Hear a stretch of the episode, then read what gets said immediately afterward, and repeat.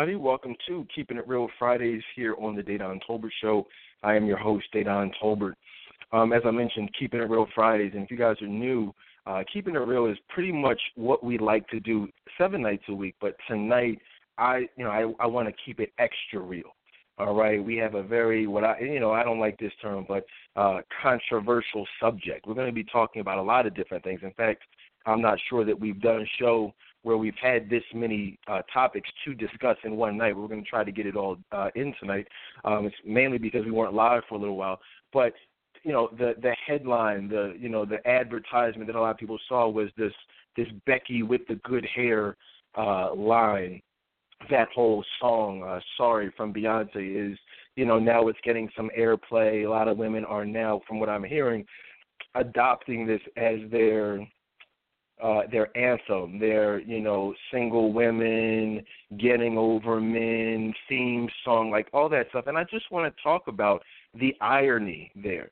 I want to talk about the irony, which is that that that mentality, you know, it's a number of things, but one of the things that mentality, that attitude, that way of thinking of, okay, middle finger rub, I ain't thinking about you. That in and of itself creates an environment that's going to, you know, push men away and even into the arms of that Becky with the good hair. It's going to repel the best possible men from taking you seriously, from wanting to be with you and treat you in a way that you wouldn't even have to think about, you know, making a song like that your theme song. So we're going to, uh, you know, really in its own way, everything that we talk about tonight is going to bring us back to you know, how to avoid your man being swept away by Becky with the good hair. You know what I'm saying? Really, first of all, even just defining what does that even mean? You know, aside from Beyonce making it a racial slur. I mean, we'll talk about that, and we talked about that a little bit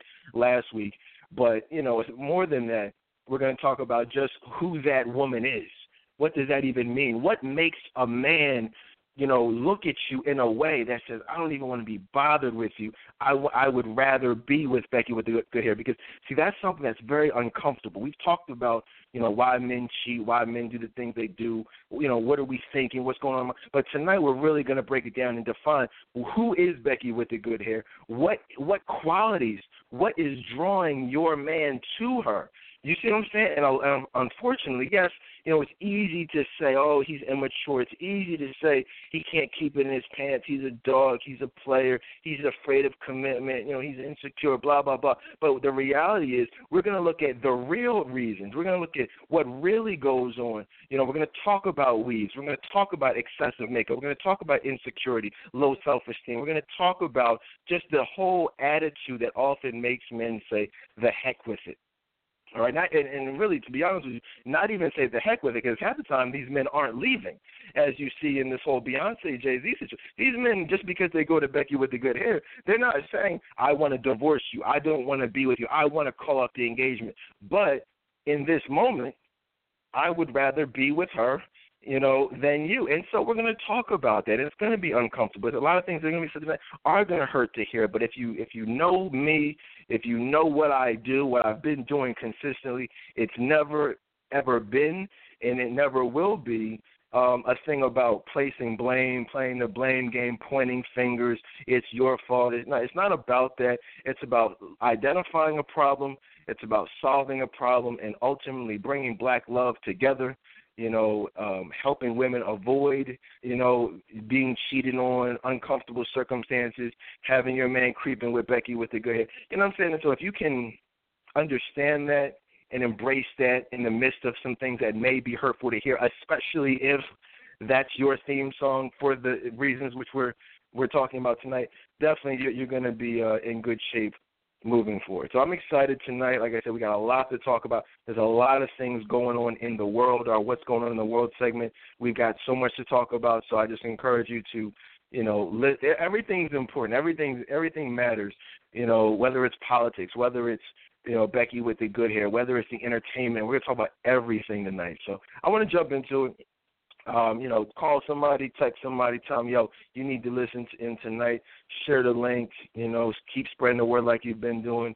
It's amazing to me. I just want to say this real quick. It's amazing to me that even though we haven't been live as often as I would like, as often as many of you may like, the ratings are still the same. I'm finding out the same people are listening, even if you don't see a a link for you know a live show or you don't see the link for even what you know tonight's topic will be you're still tuning in on those nights when we're not live so i just want to thank you there's and ironically there's really not a lot of difference in, in, in the live show listeners than it is the the rebroadcast listeners. So I just want to, and I don't like I said, I'm not a numbers guy. I mean, really, that stuff doesn't mean anything to me other than to say thank you for the support.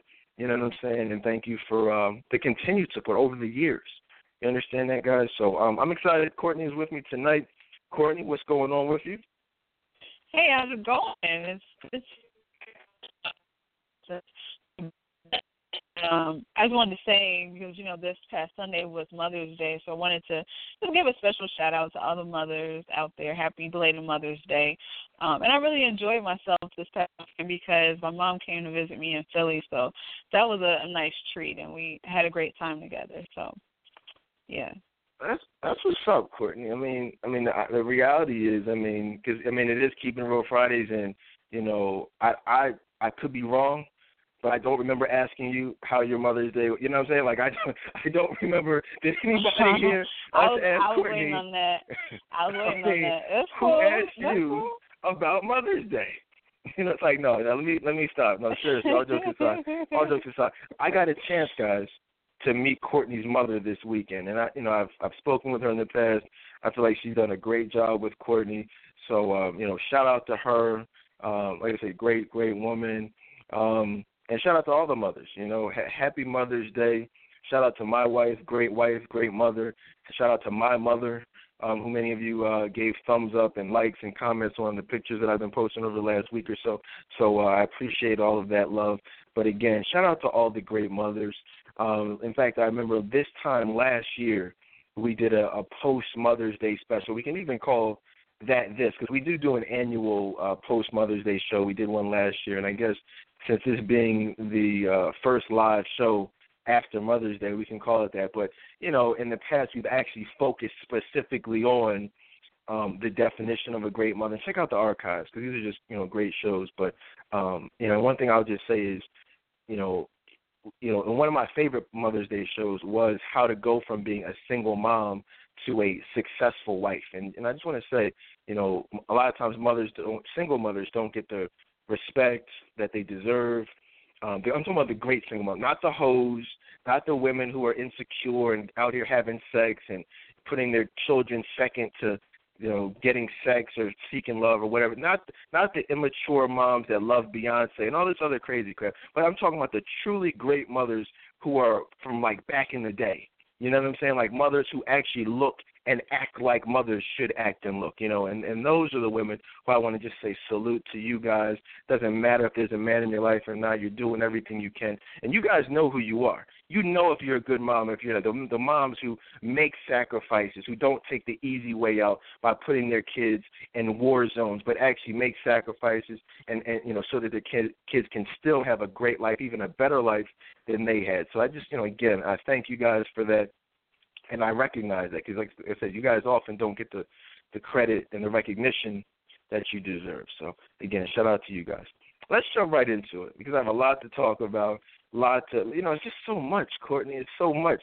I mean, we were la- it seems like we weren't live for a while, but we've actually been doing it like basically once a week. Our last live show was our Lemonade special was ridiculous. One of our highest rated shows of all time. It's something about Beyonce, which is a whole another topic in and of itself, but just something about her and, and the spirit that surrounds her that draws people in. You know, and we've talked about what that is. You know, and it's not it's nothing positive. You know, and so I when you think about it, when you really look, look at what's being presented and you really listen to what's being said and the, and the messages and the imagery and just the the the um the aura and the mood that she puts people in. You know what I'm saying? The stuff that's being played on the radio, that feeling that you feel of anger and resentment and hurt and pain, you know, of, of middle fingers up. And we're actually going to read the lyrics and dissect them for the song uh, "Sorry" a little bit later on. But just it's it's not of God, guys. In fact, not only is it not of God, but it's actually nothing but the devil. It's but the enemy trying to create a spirit that divides families, that creates emotional unavailability. And, you know, you, there's not a soul who can say there's anything even remotely positive about what's being projected. This whole thing, this you know, I'm gonna cheat on my husband or my husband cheated on me and, you know, because he did this, I'm gonna do that and F you, but I'm gonna forget like it's it's ridiculous. It's ludicrous. It's the literally the opposite. And so we're gonna talk about all of that uh tonight. So get comfortable, relax, call us if you have something to say, comments, feedback, you know, or listening, whatever you feel comfortable uh doing. I want to start it off tonight though uh, by talking about um, you know you can't can't talk about what's going on in the world without looking at politics. You know what I'm saying? And, you know, I, I have a, there's not a lot to say, but just you know, obviously we've had some changes in the uh, in the we you know we've been covering it step by step uh, the whole time. You know, from from the primaries to you know the caucuses and just looking at you know, every where we stand, whether it's Donald Trump, Hillary Clinton, John Kasich, Marco, like we've been talking about over the last several months, and so it appears as if things are really starting to to, to shape up. And um, you know, as far as having Donald Trump, uh, the, the what they're calling the the presumptive, you know, not uh, nominee, you know, the Republican Party and Hillary Clinton, you know, in this what they're trying to make you know look closer than it really is. But it looks like it's going to be Donald Trump versus Hillary Clinton, as I've said from day one. We've talked about the reasons for that, and I just want, this is what I want to say about that. You know, we've talked a lot about media propaganda, but you, I really want you guys to look at how this is playing out.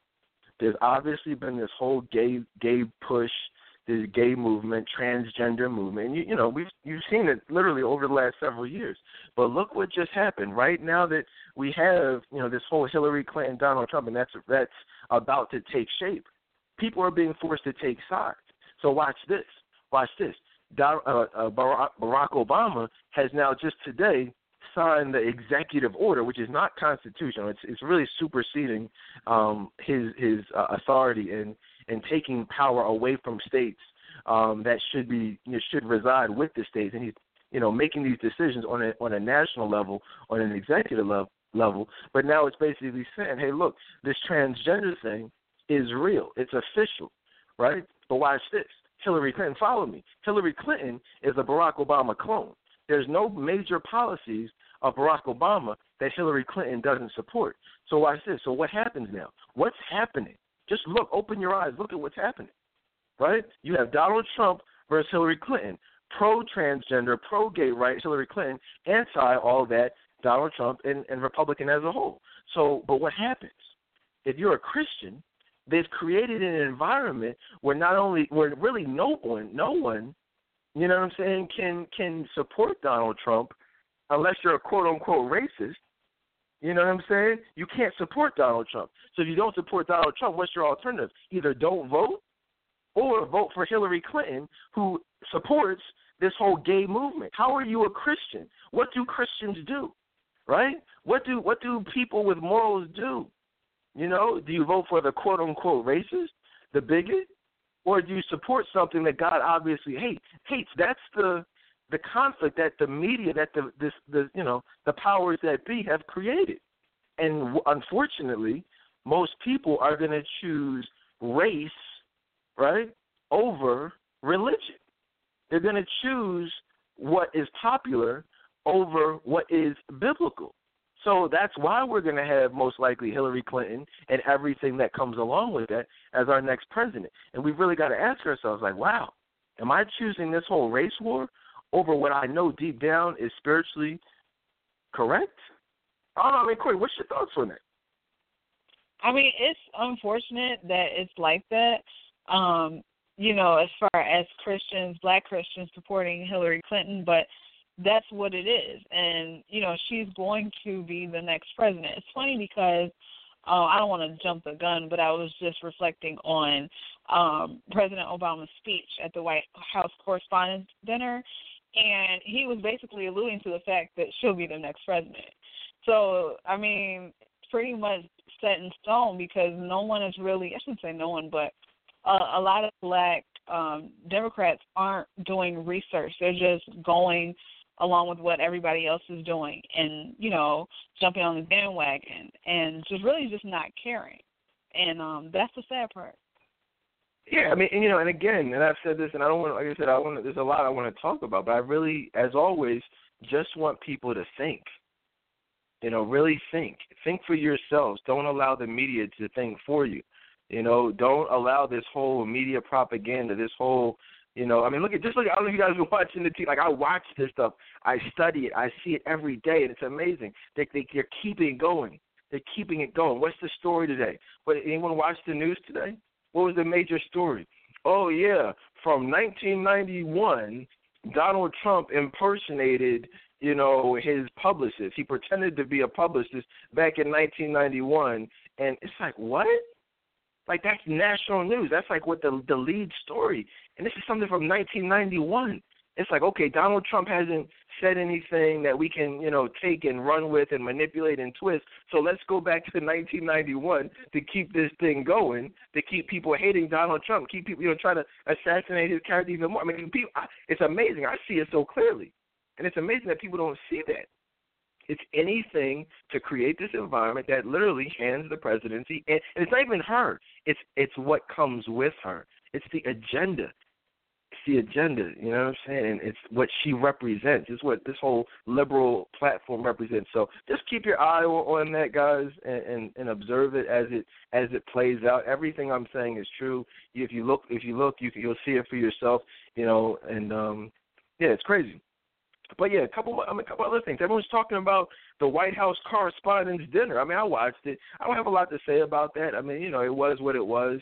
You know, it, you know, Obama comes up, you know, he makes some jokes, and you know, it's it's really an opportunity just to have a lighthearted uh thing. One of the things I found interesting was that, um, I, and I posted the link. Larry Wilmore, who is a uh, you know talk show host on Comedy Central, um, you know, he's kind of was under fire for a little bit was controversial. He said, "Obama, you're my nigga." Like I really that, and it's amazing because it's like people talk about that. Like I don't have too much to say about that because it doesn't matter. You see what I'm saying? Like people are like, "Oh yeah, what do you think about Larry Wilmore calling Obama the N-word?" I'm like, "What? You Obama is sitting up here bombing hospitals you know, this guy's uh, uh, deporting more immigrants than any president in history. He's launching drone strikes more than any president in history. He's he's you know signing executive orders for monumental things regarding gay rights and transgender. This whole thing, this this whole gay agenda is moving forward at light speed. And you and you want to talk about something? Someone calling saying you might a black man calling another black man you my nigga like that doesn't matter. You know what I mean? Like none of that stuff matters, and so I could care less about it. But again, you know, I watched it. What I did want to talk about though is uh is this whole Malia Obama thing, you know, and that and how that was. um I mean, to be quite honest with you, that doesn't matter either. To be to be real with you, but a lot of people were talking about it. But you see how like certain stuff I talk about matters, and other stuff that other people are making big deals like doesn't matter. It's like okay, you have a black, a young black girl saying she's going to Harvard, and okay, she's met with a few racist comments. Like, okay, what did you expect was going to happen? You know, no, is it right? Of course not. It's not right, but that, you know, like there's more important things to discuss. Like it's not. I don't know. I mean, that's just my thoughts. I mean, because we're going to talk about things tonight that matter.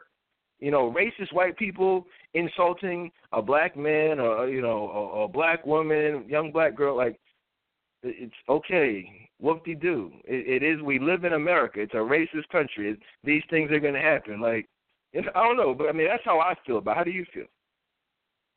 I, I feel the same. I, to add to what you said, I think that for some reason people thought that once Obama got into office, you know, because it's like the first black president that you know, things would change and that people would just magically not be racist anymore for some reason. I think that was uh what people wanted to think. But it, it doesn't matter because there will always be racist people.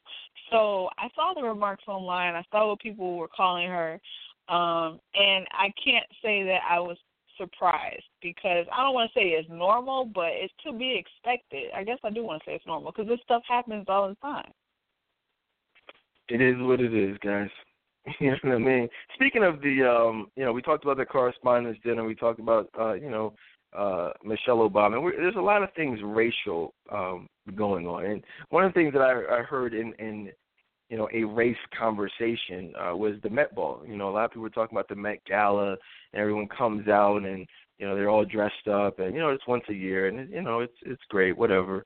And um, you know, a bunch of celebrities get together, they go home and you know have sex with each other. Like that's a, that's a whole like people don't understand how Hollywood works. It's amazing, but yeah, that's what happens. That these things are like big orgies. You know, what I mean, like do some research. Do some research on Hollywood and and what goes on behind closed doors, and you know, listen to a lot of things that Katt Williams uh, talked about. And I, we predicted this years ago. You know what I'm saying? Um, a lot of people predicted, you know, this years ago is, you know, as far as Katt Williams speaking the truth. I mean, we spoke about, we did a whole show on it you know, and it's just um talking about the the orgies, the the gay the gay relationships, the homosexuality that's rampant in the music industry, in the uh, movie industry, entertainment industry as a whole. And then you look at these the Oscar parties, the the Met Gala, like all this stuff. It's just it's so sick. That you know it's sick, but uh, that's a whole nother topic.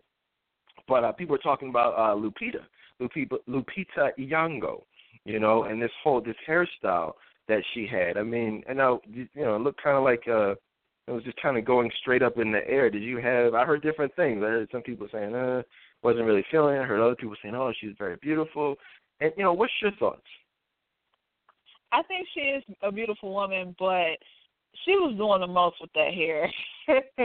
I was not feeling that hair. I honestly, I like her with the low cut fade that she's known for. Like that looks nice on her because not not every woman can pull that style off. Like she looks nice with that, but I just feel like that hairstyle was um obviously um attention seeking. Like she got what she wanted. She wanted people to pay attention to her and take pictures and do things like that. So she made a statement, but I didn't like it. Yeah, I mean the thing about it is that this is another one of those things that doesn't even matter. Like I'm not even sure it's why why we're even talking about it now. I mean it's like and this is for you guys. Like you know what I'm saying? Like this is you know a lot of people email me and inbox me. Oh you know when you live again? I say oh probably Friday. Oh okay when you when you're live can you talk about it? You know I want to hear your thoughts on Lupita. Like okay cool. Like I'm that's what we're here for. This show is for you guys. Um, but you know that said, I could I you know I really couldn't care less about Lupita's hair. I mean, to be quite honest, I mean, you know, did I like it? Um, no. I mean, you know what I'm saying? Like, I didn't. I don't. I don't find that sexy. I didn't find it. Uh, but you know, it was what it was. Like, I'm not here to judge her. Like, that's the style that she chose to wear. I mean, it's. It was. I think it was appropriate for the event. It was over the top. You know, but I mean, that's what it's for. And so, I mean, like I said, I just don't. You trust me. You guys are gonna know when I care about something. I just you know, I just don't care enough to even discuss it. You know, um, we talked last week about dreadlocks and you know, um, you know, extensions and weaves and just you know, in fact, somebody asked a question that we're going to get into a little bit later on in uh, in Ask Dedan Advice Hour about you know uh, black women's hair and the role that that plays in, in men dating outside of their race. We'll talk about that just as far as Becky with the good hair, you know, that topic. And so we'll, we'll kind of talk about that a little bit later. But, you know, as far as Lupita, you know, more power to her. She's, she, as Courtney said, she is a beautiful woman, um, beautiful brown skin, you know, beautiful complexion. I like that. Um, you know, and and I just want to say, I mean, we don't talk a lot about this, but I will say that you know, I don't know what you guys have heard. I mean, what I say, I know a lot of the things that you guys have heard as far as what the media tries to paint as a picture of beauty, of their picture of beauty. You know, ladies, there is no light skinned beauty, there is no dark skinned beauty. There's just beauty. Okay? There's just beauty. You know, if you're brown skinned, if you're dark skinned, you know, if you're a lighter skinned woman, you gotta you have to understand every man, white, black, whatever, every man is going to have a preference. Okay? The Bible says that when you delight yourself in the Lord, He will give you the desires of your heart. And it's it's not okay to try to force your look or your style on someone else and impede the desire of that person's heart. So if you're not, you know, if you're not somebody's type, if you choose to wear a weave, if you choose to wear a wig, if you're dark skinned, if you're brown skinned, if you're fat, if you're skinny, if, you know, whatever it is, You know, there's someone for you when if you're delighting yourself in the Lord. He will bless you with love. If you're emotionally available, you'll get blessed with love. So there's no reason to take offense because somebody says, you know, he doesn't like a woman with a weave, he doesn't like bigger women. That's his prerogative. I typically don't date darker skinned women. That's my prerogative. You see what I'm saying? Like I married a lighter skinned woman. That's always been my preference. Does that mean I've never dated a, a brown skinned woman, a darker skinned woman? No, I have. But you see, everyone has a type. Some women like tall, dark, and handsome. Some women like short and chubby and stocky or whatever. That's your preference. And so just embrace yourself, love yourself, and you know all these debates can go away. No one's gonna care and feel the need to take up for Lupita. And, and the irony is that no one's even attacking her. It's just that perceived attack based on your look. And so, you know, if I'm talking to you, just listen. If not, you know, y'all can just keep it moving to another subject because we about to keep it moving here, man. Guys, if you just tune in, this is keeping it real Fridays. And if it's, if I, let me chill because if it seems like I'm talking fast, I am. Because we all know from doing this as long as we've been doing it, three hours goes by quickly. You know what I mean? Time flies, and so there's so much I want to talk about tonight, and so I want to make sure we get it all in. But I just don't want to waste time on stuff that you know is is kind of straightforward. It doesn't matter because we're to really spend some time breaking down things that actually do matter, guys. The hashtag is RRTM, Real Radio That Matters. You know, and that's what we are. That's what we're to continue to be. All right. One thing that I found interesting. Well, real quick, let's let's because we're talking about race. We just you know I don't want to lose the whole race thing, and I'm jumping around. But one of the things that you know everyone's talking about now is this whole George uh, George Zimmerman thing. You know, and, and listen, listen, listen, listen. Like, I don't. It's amazing, man. Like people, people let the media run their lives. They and I let me tell you what I did because I'm in the media. Like this is what I do. I was a communication major. I, I had a minor in journalism. I spent a lot of my time, you know, preparing to actually be a broadcast journalist. You know, like so, an investigative journalist. That's what I was went to school for. And so, a lot of stuff I, I like to investigate. I like to research, and it's amazing. Like people just believe stuff. They just believe it, guys. You have to look at the bigger picture. And I'm not even saying that George Zimmerman didn't do this, but I'm just saying I you have to understand the agenda is to incite a race war. You know, it's and, and this is a whole other thing. I was gonna go into this later on, but these movies are very telling. You know, what's what's the biggest movie out right now? You know, Captain America. I'm just gonna throw out some titles. Civil War. Okay. Uh, I mean, these are just off the top of my head. I got a list somewhere. Transformers, Age of Extinction. Okay, you guys, and there's there's like a million more. Like these, the uh, what is it? X Men Apocalypse. Like every, you guys saying like these are all foreshadowing. All these movies, all these blockbusters are all foreshadowing of of the end of the world. What's the you know who watches Arrow in here? I don't know if you guys watch Arrow, but the the whole storyline on Arrow, one of the more popular superhero TV shows, what's the storyline on there? You know, Damien Darhk is preparing to destroy the world. He said the world is bad and it needs to be cleansed, similar to how God destroyed uh, the world when he sent the flood. And so he's viewing himself and portraying himself as God. X Men, the the main villain is God. You know, Apocalypse.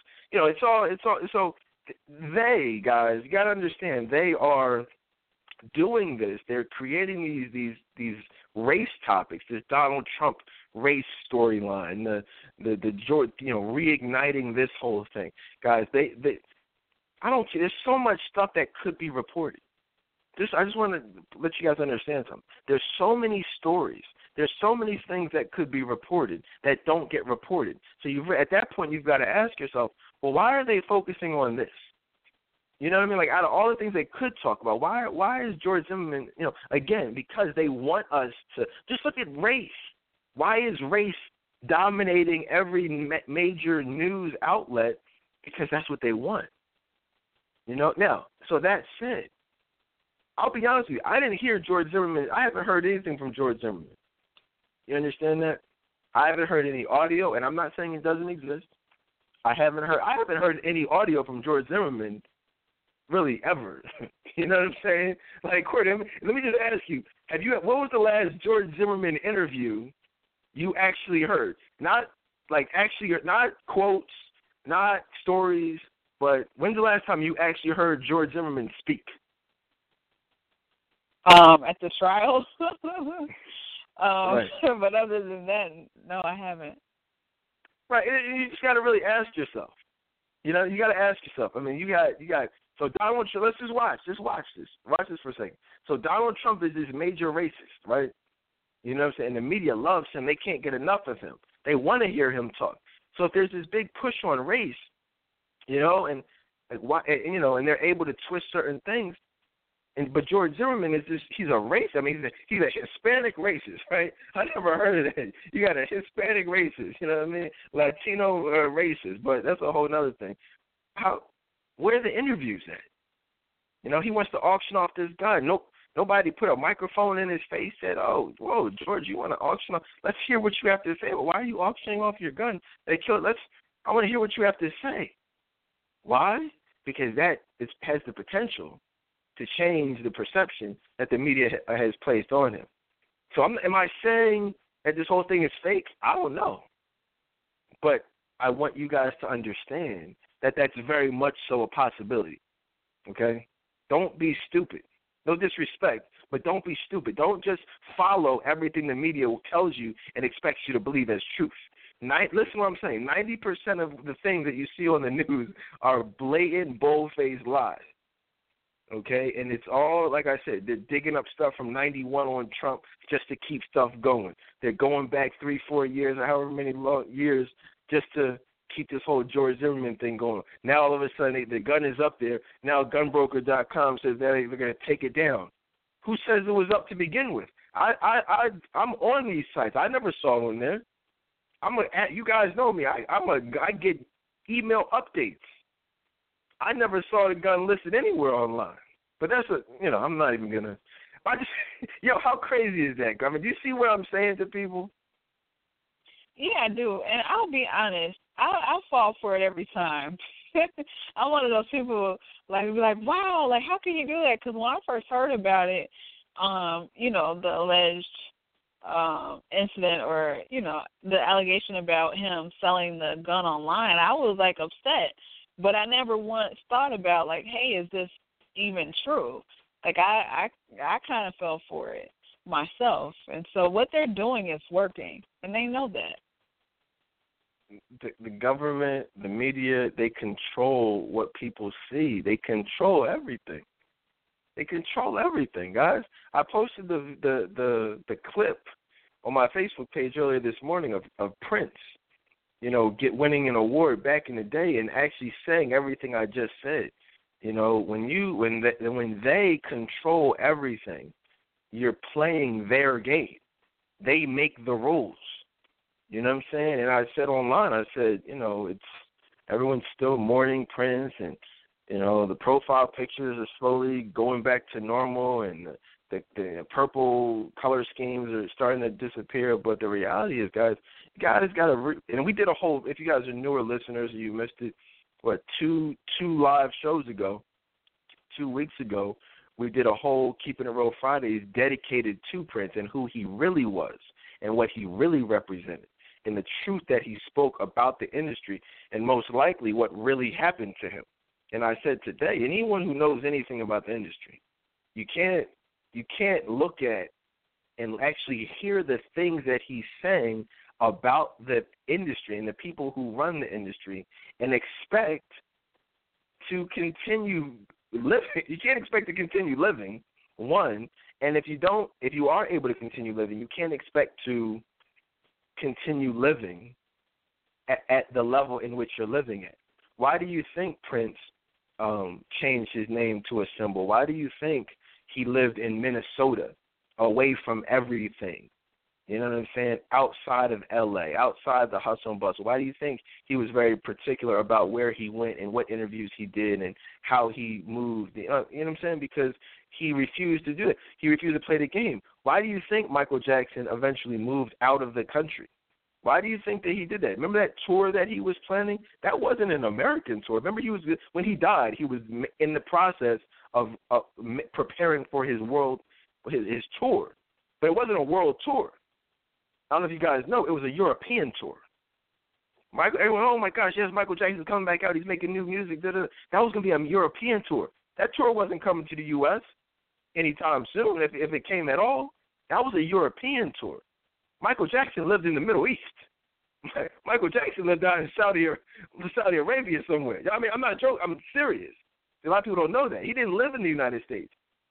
After that whole rape thing, they were like, "Yo, I, I've so made millions of dollars for y'all, billions of dollars for y'all." You know what I'm saying? Everyone loves me, the fans love me, but y'all wanna y'all wanna take me and tarnish my name. He said, "I'm out." He moved out. He moved. He left it with, out with the Arabs. People, yo, people don't understand. Why do you think people are leaving? You know, and so and that's that's how that's what the industry does to. And so yeah, man. But uh, that whole George Zimmerman thing, like I said, I don't. I post. All I'm gonna say is I posted the link of to our special on the Trayvon Martin verdict on the George Zimmerman trial, that whole thing. We we around that time we did a number of shows. So if you want to hear my thoughts from a legal standpoint, um, you know, definitely check it out. Uh, just Google the verdict uh, on the Dedan Tolbert show, and it'll come right up for you if you want to uh, check that out. But I guarantee you'll you'll see things from a different perspective. Um, so there's that. Uh, what else is going on? Speaking of media, and there's so much stuff I want to talk about, so much stuff going on in the world. We're going to talk about uh, Sorry a little bit later on. Talking about Beyonce and Lemonade and Becky with the. We'll we'll get to Becky with the good here, trust me. But um, one this stuff is more. This stuff is crazy, man. This is what I'll tell you guys something. This was one, of the most ridiculous things I've ever seen in my life. Right. So I'm watching boxing. I posted it. I posted the actual video on my page. It was the most ridiculous thing I've ever seen. So I'm watching boxing. You got Berto, Andre Berto, who Floyd Mayweather beat in his last fight. Um, he's fighting uh what is it? Uh what's his name? Guerrero, not Guerrero, um oh man, y'all know who I'm talking about. I can't think of his name right. The Puerto Rican guy. I believe he's Puerto Rican. I won't be racist.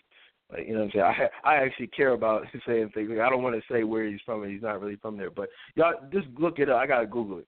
Courtney, handle that for me. Who who did who did uh Berto fight last week? But he's fighting him, right? And as he beats him, after he beats him, he's doing the press conference, and he um he's you know he says you know you know it was a hard fight. I just want to thank my Lord and Savior. And they kind of hear they felt him gearing up to say that. I just want to thank my Lord and Savior. And they and he said Jesus Christ. And as he's saying Jesus Christ, they bleep it out. They bleeped out Jesus Christ. And I'm just I I, rec- I, I you know I got the DVR so I rewound. I'm like what? I paused it. I got my phone out. I recorded it, and I played it again. He said, "Yes, I want to thank my Lord and Savior, Jesus Christ." I'm like, what? He's like Christ. I'm like, yo, no, they even say Christ. Matter of fact, they please out the whole thing. And I'm like, yo, this is Fox, and I'm just really thinking, like, yo, you. I mean, say, I mean, what good reason could anyone have for you know what I'm saying for preventing uh, an athlete to thank his Lord and Savior? I mean, Courtney, what is that? Well, I mean, they do everything they can possible to make a mockery of Jesus Christ, and so, you know, they I I will say it's it's crazy that it happened, but that's the time that we're in now. Like that's I've never seen it before, but it's it's crazy. Like they they always try to play Jesus Christ all the time.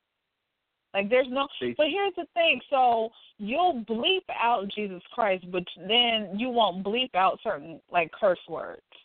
Like that's backwards to me. Let me ask y'all something. Let me ask y'all something. Do you remember back in the day? And I'm, you know, like I said, I've been in media. I've taken media ethics class. There was a time when you couldn't say, God, you know, damn, G O D, damn. But now, and like that, that literally was bleeped out. That was like that was considered a curse word when I was growing up. You would never hear that on anywhere in on TV, on radio. It was, it was if it was said at all, it was always bleeped out you know. And but now it's the opposite. Now everyone is saying that. God damn, like that's just there. It's ad libs. It's you know Beyonce. You know what I'm saying? Like like what are you crazy? Like just stupid stuff, clear and blatant disrespect. You know, and so you can't say Jesus Christ. They bleep that out, but they allow. Look at Love and Hip Hop. What's Rasheeda say about twenty times a show? You know, she says it all the time. No, no bleeping out. You know I'm saying? Oh, it's okay. You can't say Jesus Christ on Fox, but you can say "damn" on on, on VH1. It's, it's it's amazing. It's crazy. These are the times that we live in. You know, we we got the president of the United States signing executive orders to allow transgenders. You're going to be going to the bathroom, guys, with with the same sex. Crazy. you know what I'm saying? And we we live in like we live in a society where no one finds that to be crazy.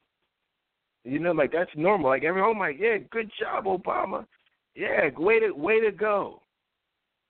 You know, I mean, at what point do people say like, "Yo, you're crazy"? At what point do people say like, "Yo, what are you doing"? I can't even imagine anyone else doing the things that he's done and people not rioting, people not calling for impeachment. Imagine George Bush doing half the things that Obama has done. Just half of them. You, I mean, I'm just saying, you guys realize people will be calling for his impeachment, right? You guys, you re- listen what I'm saying. The black community, if the things that Obama has done in the last over the last eight years, you know, if, if that if these things were done by a white man, any white man, the black communities and specifically the black church would be livid. It'd be an uproar. It'd be riots. But because he's black, it's like, oh, you know. And so not only is it like, oh, okay, his approval rating, they're saying he's going to leave office with one of the highest approval ratings in the history of this country. How is that so when, when what does that say about how the the country, whoever's voting on this stuff, feels about God? If you if this guy is doing things that blatantly contradict the word of God, right? And his approval rating is, is at an all-time high. What does that say about how people, the majority of people supposedly, feel about their faith? It's a sad state, guys. You know, it really is. If it's nothing, no two ways about it. It's not, you know, it's not okay at all. So, yeah, man. But um, speaking of which, you know, this is amazing. This is another one of the most ridiculous things that I've seen. We all know what the Bible says about, um, you know, Christianity. We know what the Bible says about following Christ. You know, wives submit to your husbands. Husband lead your wives. You know, um, submit to God, you know, lady. It's like you know the the uh the natural order of things. You know, wives submit to your husband, husbands love your wives, submit to God. You know, and so I mean that's just that's just everyone knows that, especially people in the church. Kirk Cameron, those of you who watched um you know, who know about Left Behind, that that trilogy. I, I watched it a few years ago, and we did a whole series of shows on Left Behind we did a show, uh, one of my all-time favorite shows and most informative shows on Fireproof. You know what I'm saying? Done which starred Kirk Cameron, which was was that with you, Courtney, or was that with Gerald? I think that was with me. Fireproof was crazy. Do yourselves a favor. If you want, it was like never leave your mate behind. Like that was like if you want to hear a classic show about the the ins and outs of dealing with conflict with your mate, from our from you know from our perspective, and you want to hear one of the better shows that we've ever done, Google Fireproof on the Dedan Tolbert show and just listen to that show. Specific. Well, first of all, watch the movie, watch Fireproof, and then listen to our analyzation of Fireproof, and then watch listen to our show on Courageous, one of my top five favorite movies of all time. I love that movie. But so you know, but now so everyone knows Kirk Cameron. Uh, used to be on Growing Pains. But now that he's under attack because they're saying that he um he oversteps his boundaries, he's a misogynist, a sexist, saying that wives should submit to their husbands. I'm like like and this is national news. And it's like people are acting like they don't know what the Bible says. They're like attacking him, the bloggers and the you know Twitter and all these people. I'm like, why are y'all acting like y'all don't know that he's just speaking from a biblical standpoint? If it's that major news and it's that many people that are attacking him, what does that say about how few people are really following the teachings of Jesus Christ. Did you hear about this whole thing? I did, and you know that's not the first time that they tried to play Kirk though, because I remember it might have been a couple years back where he um had his stance on homosexuality and he was saying he doesn't agree with it and people had something to say about that and you know they tried to play him and make him seem like he was this bad guy. They do the same thing with his sister candace. You know she's on the view i think. She's still on there now. But it's like everything she says like her her words get twisted and attacked and you know they they try to make them both seem like you know they don't know what they're talking about but it's coming from a biblical perspective.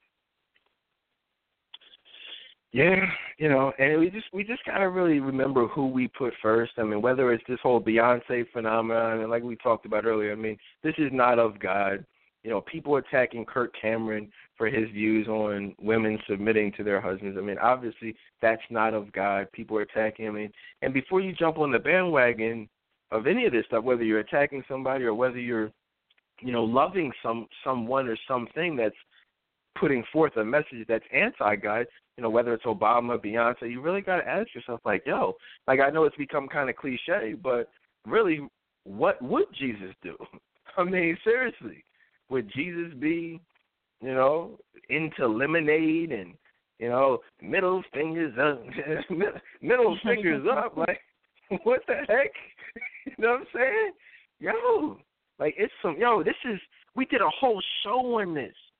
We did a whole show on this years ago. Who remembers this song? You, I think this was me and you, Courtney.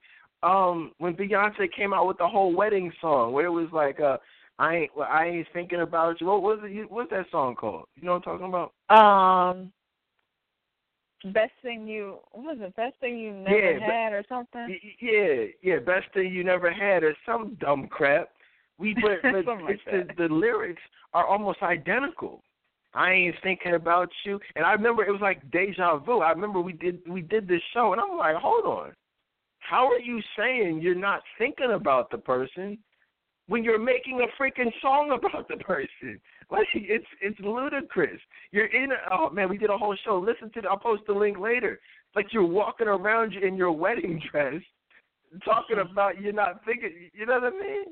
You're that's the it's it epitomizes. Please listen to what I'm saying to you guys and it all connects to Becky with the good hair because Becky is not just a white woman. That's it's symbolic though. At least how we're talking about it, it's symbolic of the quality woman, of the emotionally available woman, the friendly woman, the great personality woman. If you're walking around talking about some middle fingers up, you're gonna be single forever.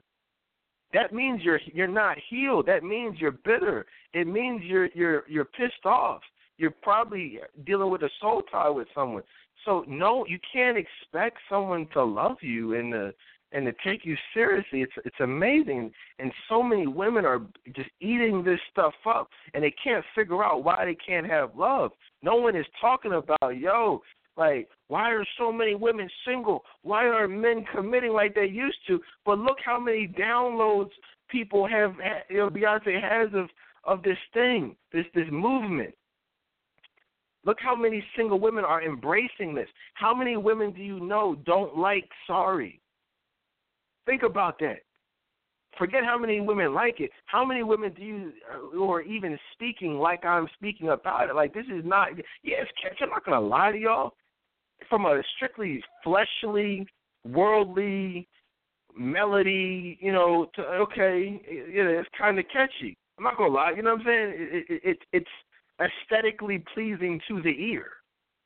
A lot of her music is. That's why. But if you can get past that and really listen, really listen to what's being said, it's like, yo, are you the are you a Christian woman? Are you a quality woman woman talking about middle finger up? And that, and that's just, you know, we're gonna do the lyrics later. The lyrics are horrible. We're gonna read you the lyrics. I'll play. I might even go on YouTube real quick and play the song for you. You know, I don't have it queued up and ready, but I'll go on YouTube and play the song for you. We'll find it. Just so people can hear, like, yo, what is this filth? What kind of parent lets their kid listen to someone saying middle finger up? That's like me saying, hey, Aubrey, Here, go ahead and yo, put your middle finger up. Let me let's see, go ahead, let's try that. Daddy, why am I putting my middle like imagine me teaching my daughter that. I would never do that. Hopefully you guys would never do that. But that's what think about it, that's what so many parents are doing by allowing that into their household. You know what I'm saying? We could we could say, Oh well, it's not intended for kids. Oh no. You know, but let's be honest. How many parents are actively shielding their kids from from being exposed to that. Not too many.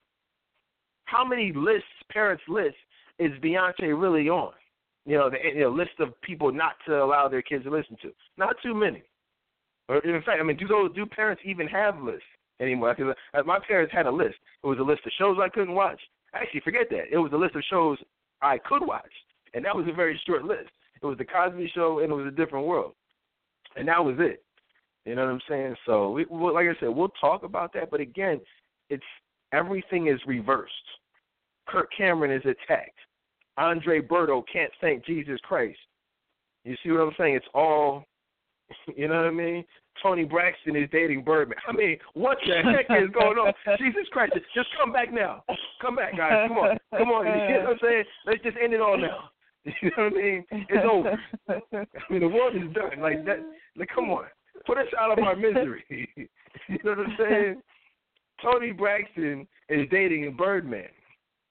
You know what I mean? It, it's it's you know it's crazy. It's crazy. But I mean you know but then but but then again, is it really crazy? Not really.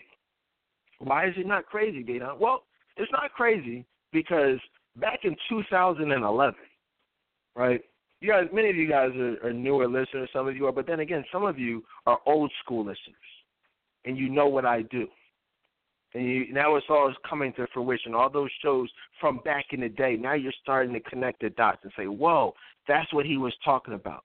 Those of you who were back around back then, you remember I predicted all of this. I said in 2011, I posted the link. You can listen to the whole show. In fact, the show was, you know, how Toni Braxton is ironically because that's when the Braxtons first came out. Yeah, Tamar and and you know, whoever the heck else it is on the show. You know, I, mean, I don't even know the other names, but we used to watch it. And I said, everyone's talking, oh my gosh, Tamar is just so bad. Tamar is her attitude is the worst. I said, well, you know, that may be true. She may be a little bit over the top, but I said she's not.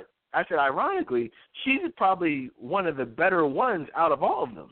They're all emotionally available, but I said really Toni Braxton is the most emotionally unavailable of all the sisters. People said, "What do you mean, Dana?" I said, "Well, do you watch the show?" He said, "Well, no." I said, "Well, that's why you don't know." She's, I mean, from from the from the sickness, from the divorce, from the bankruptcy. I mean, and these are um, these are not all things that are her fault per se, but I'm just saying, as far as being contributors to her overall emotional instability, you know, the promiscuity, the friends with benefits, you know, the the sexual relationship she had with Trey Songz.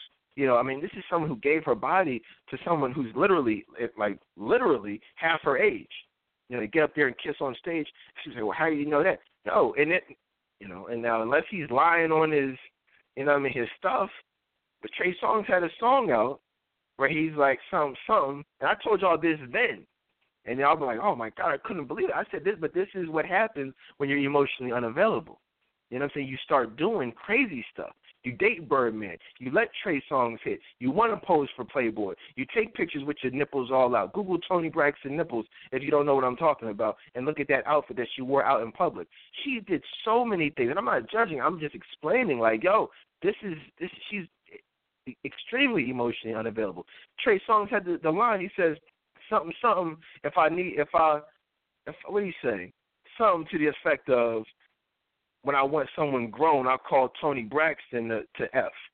Or I want to, you know what I'm saying? It's like if I if I want someone grown to F, I just call Toni up. And it's like that was like right after, shortly after the thing. So it's like you're making songs about someone that's so respected. You got, but this is someone who gave her body, who got smashed off by a young thug. You know, and so that, and again, that was back in 2011. I told y'all that. So anyone who's heard who's heard me and you know about talk about her or any of these celebrities, none of this stuff should surprise you guys. Hopefully, people are gonna, you know, we talked about Halle Berry back in the day. I talked about Mariah Carey back in the day. We talked about Candy back in the day. All this stuff. Uh, what about Candy? Oh, give it a few years, you'll see. You know what I'm saying? We, we talked about Kim Kardashian five years ago. You'll see what happens. You'll see. You know, we'll be having the same conversation in another three years. I'm like, oh yeah, remember in 2016, Dedan said, yeah. You know what I'm saying? Nothing I've said has been wrong. And I'm not saying I'm Mr. Know-it-all, but it's it's, it's biblical. You know, when you go against the biblical definition of emotional unavailability, bad things are going to happen. Like dating Birdman, like your baby's dad. That's no disrespect, but I'm pretty sure a lot of you look at yourselves like a quote unquote Toni Braxton, but you've got a Birdman in your life. You've given yourself to a Trey Songz at some point. I mean, let's keep it real. You know what I'm saying? It's not so crazy now, is it? Everyone, oh my gosh, you know, the memes are popping. Oh my God, what, I can't believe she would do that. What do you mean you can't believe she would she would do it? You did it. You know what I'm saying? You you might not have been named Birdman, talking about some put some respect on it, but well, you know, but what did who did you give your body to? Whose lap were you sitting on back in the day? Courtney, I don't don't laugh, Courtney. You know you got a Birdman, you got a Trey Songz in your life from back in the day. You know, a lot of y'all do it, so that's all I'm saying. Understand the process. Don't judge her. Understand her.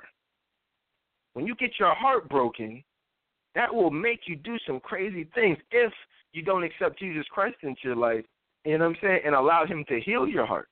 If you don't if you're walking around with a broken heart, you're talking about some middle finger up, guess what? You're gonna end up with Birdman. You're gonna get smashed off by Trey Songz. I promise you that. Because that's what that pain will do. You know, Serena Williams got her heart broken. She got smashed off by Drake. It's all the same. He's no better. He just ain't got no tattoos, but he's no better than Trey Songz. He's no better than Birdman. You know what I mean? Oh my God, yeah, Serena Williams. This Beyonce. She's she's the original. She's making all these songs, all these all these anthems. Who broke her heart? Let's ask call Marques Houston up and see what he did to her back in the day. You know? Oh, you know what? What do you mean? Yeah, Marques Houston. Yeah, these guys are clowns. Jay Z's a clown. You know, Marques Houston made a song about Beyonce. A lot of people don't know this. It's called Circle. That song is about Beyonce. Jay Z put Marques Houston in one of his songs. Say some some we got a problem, Houston. You know his little stupid double entendres.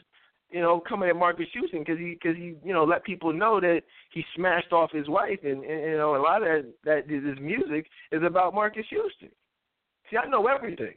I just don't. I choose not to care about this stuff. But there's so much stuff about the industry and people industry in the industry that I know.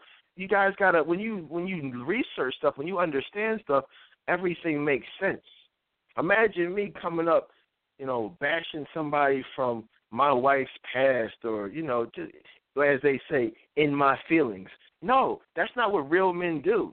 You know, but when you're a clown like Jay Z, you know, when you're an emotionally unavailable woman woman like uh, Beyonce, you you know you put your personal business out there on Front Street. You make a, an ass out of yourself. You make a mockery of your relationship. And we'll talk. We talked a lot about that last week on our special on Lemonade. But we're going to get into it a little bit more. I mean, any thoughts on that? I mean, uh, Courtney. I know I've said a lot. I mean, the whole thing is a mess. Just all of it is is messy. I don't really have anything to add to what you said. Really. It's it's nothing to it. No, I'm just messing with you. I mean, that's what I'm saying, man. But no, it's that's how it goes. What else is going on out here in the world, guys? What else is going on in the world? I mean, it's a lot going on. There's a lot to talk about, man.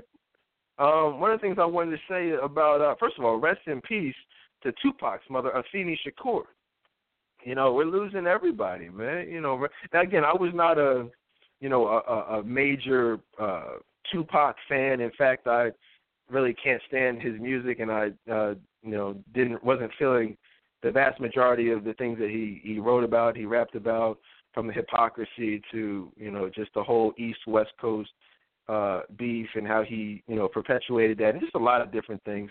But I mean, certain things that he said, which again contributed to the hypocrisy, you know, I did. But certain things, like I said, did have have a positive message but overall I can't respect him or or his body of work. But that said, I, I researched and looked at some things that Afeni Shakur had done uh, in our community.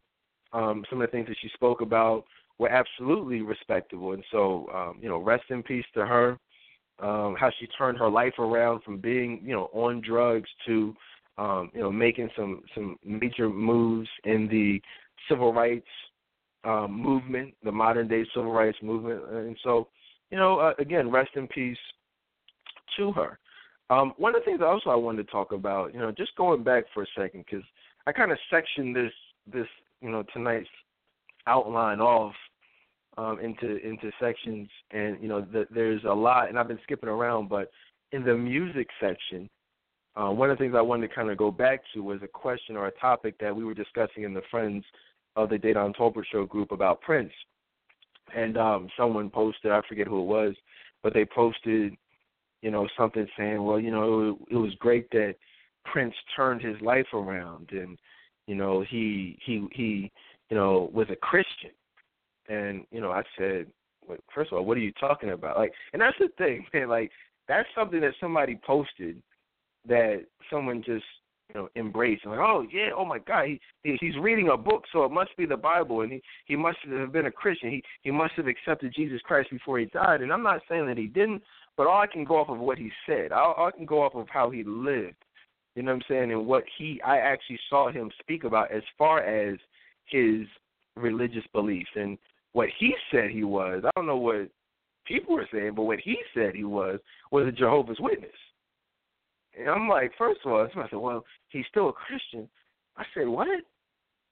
And this is what we got to really look at, guys. And this is no disrespect to Jehovah's Witnesses or you know anything like that but i've done some research i know you know a good amount a, a good amount of about that religion if you even want to call it that and you know it's it's anything but christianity you know please understand that there's nothing about being a jehovah's witness that even remotely uh resembles being a follower of jesus christ okay when you listen when you can't even acknowledge the name jesus christ right, then you're not a Christian. The whole essence of being a Christian is believing what Jesus Christ has said and what he taught and what he believed. And so you follow him. You follow what the Bible says about him. You you know, you understand and acknowledge that the only way to heaven is through Jesus Christ. The only God is Jesus Christ being the Father of the Son. That if you believe that Jesus Christ died on the cross for our sins, you are saved and you are then a believer of Christ, aka a Christian. So listen, anything outside of those things that I've just said, you know, I don't care if you want to call yourself spiritual, uh, whatever you you know want to term you want to put on it, you're not a Christian. And that's and I'm not gonna say there's nothing wrong with that, but that's that's your beliefs. That's fine. But don't twist it. Don't manipulate Christianity to fit your personal beliefs. You're not a Christian if you don't follow Jesus Christ. If you say, "Well, I don't believe in Jesus Christ. I call Jesus Christ Jehovah. I call God Jehovah." Well, that's fine, but unless you can say and acknowledge that Jesus Christ is Lord, then you're not a Christian. you know, I mean, that's the whole essence of being a Christian. And so Prince and Serena Williams, not a Christian. Prince, not a Christian. Any Jehovah Witness is not a Christian. And there's so, and again, do some research on what that what they believe. There's a lot. I know this is no disrespect, but you know, if anything, what they are is more like a cult than anything. Okay, and if you anyone who knows what they are and what they believe and how they treat other, you know, believers, you know, is is absolutely more like a cult than anything. So no, guys, no, don't put that on on Prince. That's what he believed. He embraced that. So he's got to own that, and his his followers, his fans have to own it. That's who see, you know, what he said he was. You can't just try to make him what you want him to be because you're upset that he's no longer with us. I mean, how do you feel about that, Corey? That's just my thoughts, though. Yeah, I I have seen like people saying, you know, that you know, he's a Christian. I've actually had conversations with people who are Jehovah's Witnesses, and um, those people actually, believe it or not, they do claim to be Christians. But I agree with you based off of what they believe in. I've done extensive research on them as well. I don't consider them to be Christians, but um, you know, to each his own. I I I wouldn't. I'll say this: at the end of the day, I wouldn't have um said that Prince was a Christian. Like I I don't I don't think that way. I mean, you know, no no one would have. I mean, that's the thing. No one would have with with any one any knowledge of you know what Prince, who Prince was, what he believed, and and any knowledge of what a Jehovah's Witness is and what they believe. It, you know, it's just the only people who are saying that are people who have no idea that he even considers himself a Jehovah's Witness one and have no idea what, what they're all about. That's that's the second thing. So, but again, man, rest in peace to Prince. Um, like I said, if you if you missed our special from a few weeks ago on, you know, on Prince and that, I mean, that was just, you know, one of my favorite shows. It was we just kept it extra real. But then again, I don't know, guys. I'm just saying, I'm not, you know, you know, as of late, you know, all these shows have just been extra real, and you know, I don't know what to necessarily attribute that to, but I think we can all agree. Um, what else, guys? What else is what else is going on out here, man? A lot of lot of things going on. I mean, I guess we're talking about Prince. I mean, why not talk about another um, musical icon, if you will, Janet Jackson, right? I mean, everyone's talking about Janet Jackson. You know, 50 and pregnant. Now this is another one of those things, guys. I mean, you know, I I really don't care. You know, I mean, more power to her. God bless her. You know what I mean? I pray for a healthy baby. Like, what do you want me to say? Like, who cares? You know, she's pregnant. You know, she she postponed her tour, and she's pregnant. You know, I mean, what are we gonna protest? What are we gonna bash her? for being older, for being decided to be an older mom. I mean, people have miscarriages at 21, 23, 33. I mean, you know, God, like I said, God bless her. I pray for a healthy baby. I mean, is there anything else to say other than that? I mean, anyone. I feel like anyone who says anything other than that, you got some serious issues, man. I mean, it's not like she's asking, "Hey, should I get pregnant?" Hey, hey, fans, I'd like your opinion on my life.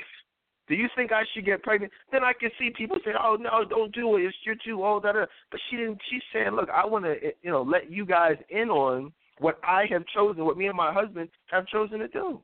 We've chosen to have a baby. So anything outside of that, guys, is judgment. That term is often, you know, thrown out in an incorrect context. But you can't. You these people are judging her.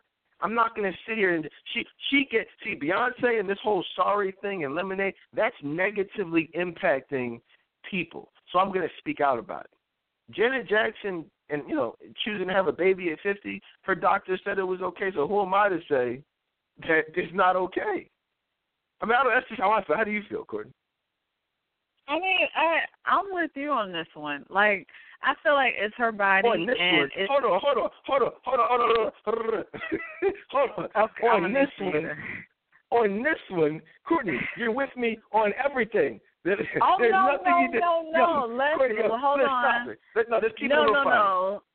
Someone uh-huh. out there calling if you can name a show where Courtney's disagree with literally anything I've ever said in the history of the show. Oh, that's not true. Six four six That, two zero that's, zero zero that's actually not true. That's that's not true at all. But I'm gonna leave you uh. I'm messing with you, Courtney. But no, y'all, y'all know, y'all know it is. So no, I'm sorry, Courtney. Continue. What were you saying? Though? Yeah, I wish they could hear our conversations off air. But anyway, um, is now that's true. That is true, guys. Courtney, as we we fight, we go at it. You know, we we get it in, man. She we you know we definitely don't disagree or, or don't agree on everything off air. Wait, no, but go ahead, Courtney. I'm sorry. What were you saying about Janet Jackson? I was saying that um I just feel like it's her body and it's her business. Congratulations to her. Um, but I'm hearing a lot of the same things that you were saying, like people saying she's too old, and I'm hearing people saying, well, she already has a daughter that's grown that she's kept a secret. And people just doing way too much. Like I'm happy for her, and I honestly wish her the best. Yeah, I mean that's it. That's all there is to say. You know what I mean? Like it, you know, this stuff doesn't doesn't matter. And it's like the stuff that people should care about, they don't care about. The stuff that people shouldn't care about, they they don't. Care. It's like, you know what I'm saying? Just stop. Just stop. I mean, we got someone out there who's literally poisoning these children with these lyrics. You know what I'm saying? And speaking of poison, they found, you know, who heard about the? Everyone heard about the Flint, Michigan crisis, right? The water is is freaking yellow over there. Looks like they're drinking piss, right? You know, and, and this is amazing, guys. I mean, this is uh, it's disgusting. I mean, and this and this is not to go back to the whole politics thing, but I mean, really just ask yourself. I mean, and we talked about this briefly before, but really look at the hypocrisy. Everyone says, you know, it's amazing. So you got people drinking, you know, yellow water for months, you know, and nothing is being done. You know, people are being poisoned, and not one person is blaming the federal government or criticizing their response to this. Yes, okay, something happened on the state level. It's always on a state level at first, but the whole point of it is the government is supposed to, you know, prevent this type of stuff. We got money for wars, we got money for billions of dollars for missiles and drones and but we but there are citizens of the United States of America who have been drinking piss for freaking months. And, and you know, George Bush didn't handle the Katrina crisis in a timely manner, manner that was satisfactory to our people, and he will, you know, he will go down in history in, in, in infamy specifically because of that. But we have a president who has allowed citizens of the United States to drink piss for months, still drinking piss, and and no and no one is holding the government, not the state, not the governor, not the mayor, but the president of the United States accountable. If this would have been a white man, everyone would be looking at the president of the United States and holding him accountable for uh, we're talking months. These people sat in that stadium, eh, you know, for a matter of hours and days, and people are, you know, no one's talking about the governor of of of you know what I'm saying of New Orleans. No one's talking about the mayor. You, you know what I'm saying? They're talking, but but let people in Michigan be drinking piss, and no one is holding. I mean, that's amazing to me. And like, I don't know how people look at that. I don't know what people people's minds are just conditioned to look the other way. But that's I don't care what you guys say. It's not cool. It's not okay. Y'all know it's not okay. You guys know for a fact the President of the United States should be held responsible for citizens of the United States drinking piss for months. Am I saying anything that's incorrect, Courtney? No, this whole thing really could have been prevented, but most certainly rectified a long, long time ago. But you know, their priorities are not where they should they should be. They being the government, they being the president priorities are not right. It's more towards things that don't matter. Right. There's billions of dollars, guys.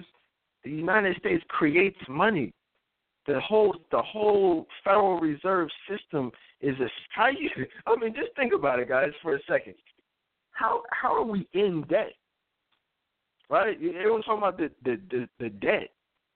How are you in debt but are literally spending billions of dollars a day. It's almost laughable. I mean, it's really laughable. Come on, let's keep it real. Let's you know when you go online and check your your, your balance, you know it's negative. You know you you, you oh yeah I got two hundred dollars. Cool. Nah, that two hundred is in parentheses, right? You you know when it's red and when it's in parentheses, that ain't you got two hundred dollars. That's you owe the bank two hundred dollars. You ain't buying nothing. You're not buying anything. That's when you go and you know what I'm saying? And if they let you buy some, there's some banks, you know how it goes. They'll let you buy some, then they'll charge you thirty five dollars and then your account, your check goes in. You, you're like, yo, what happened to my direct deposit? No, your direct deposit went in. It just got taken. you know what I'm saying? Y'all like y'all talking about Liam Neeson taken. No, ain't no Liam Neeson.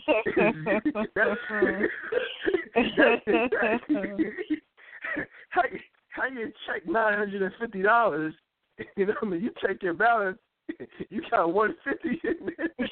you know what I'm saying? You say, hold up, I just bought a pack of gum. Well, that's the overdraft fee. They got they took your whole check.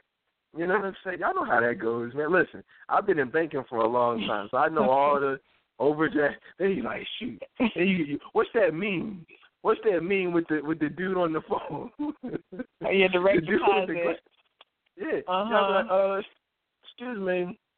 Yeah, ring, ring, ring. Hello. Thank you for calling Wells Fargo. How can I help you? Yeah, um, I need to talk to somebody about my account. what you mean? Ain't nothing to talk about. You, you ain't got no money. you, you, you, ain't got no mo. No, no. What I birthday? the call. He said no mo. He said, well, can you can you just you know? Cause, hold up. How come everybody tough and for the first two minutes of the call? Everybody tough for the first two. I want to close my account. I want. I want. I want to speak to your supervisor. Then the supervisor get on the phone and he's like, "Yeah, can I help you?" And like, "Yeah, I want my money back." You're not getting your money back. That's it. Your money's gone. Okay, well, I mean, all right. I'm I'm just mad right now because I need to pay this bill. So can you just, you know, can I get a courtesy credit? Y'all know all about them courtesy refunds. That's the terminology. You can tell when somebody's account is overdrawn and been overdrawn because they know the term. Well, I, I had one six months ago. Can I just have one? one? Like, look, you know, no, you. They like, no, no. They like, well, you you've got seven overdraft fees on here, so. Well, can you just can I get a refund? Well, I can do two. Two. What's what's two gonna do when you?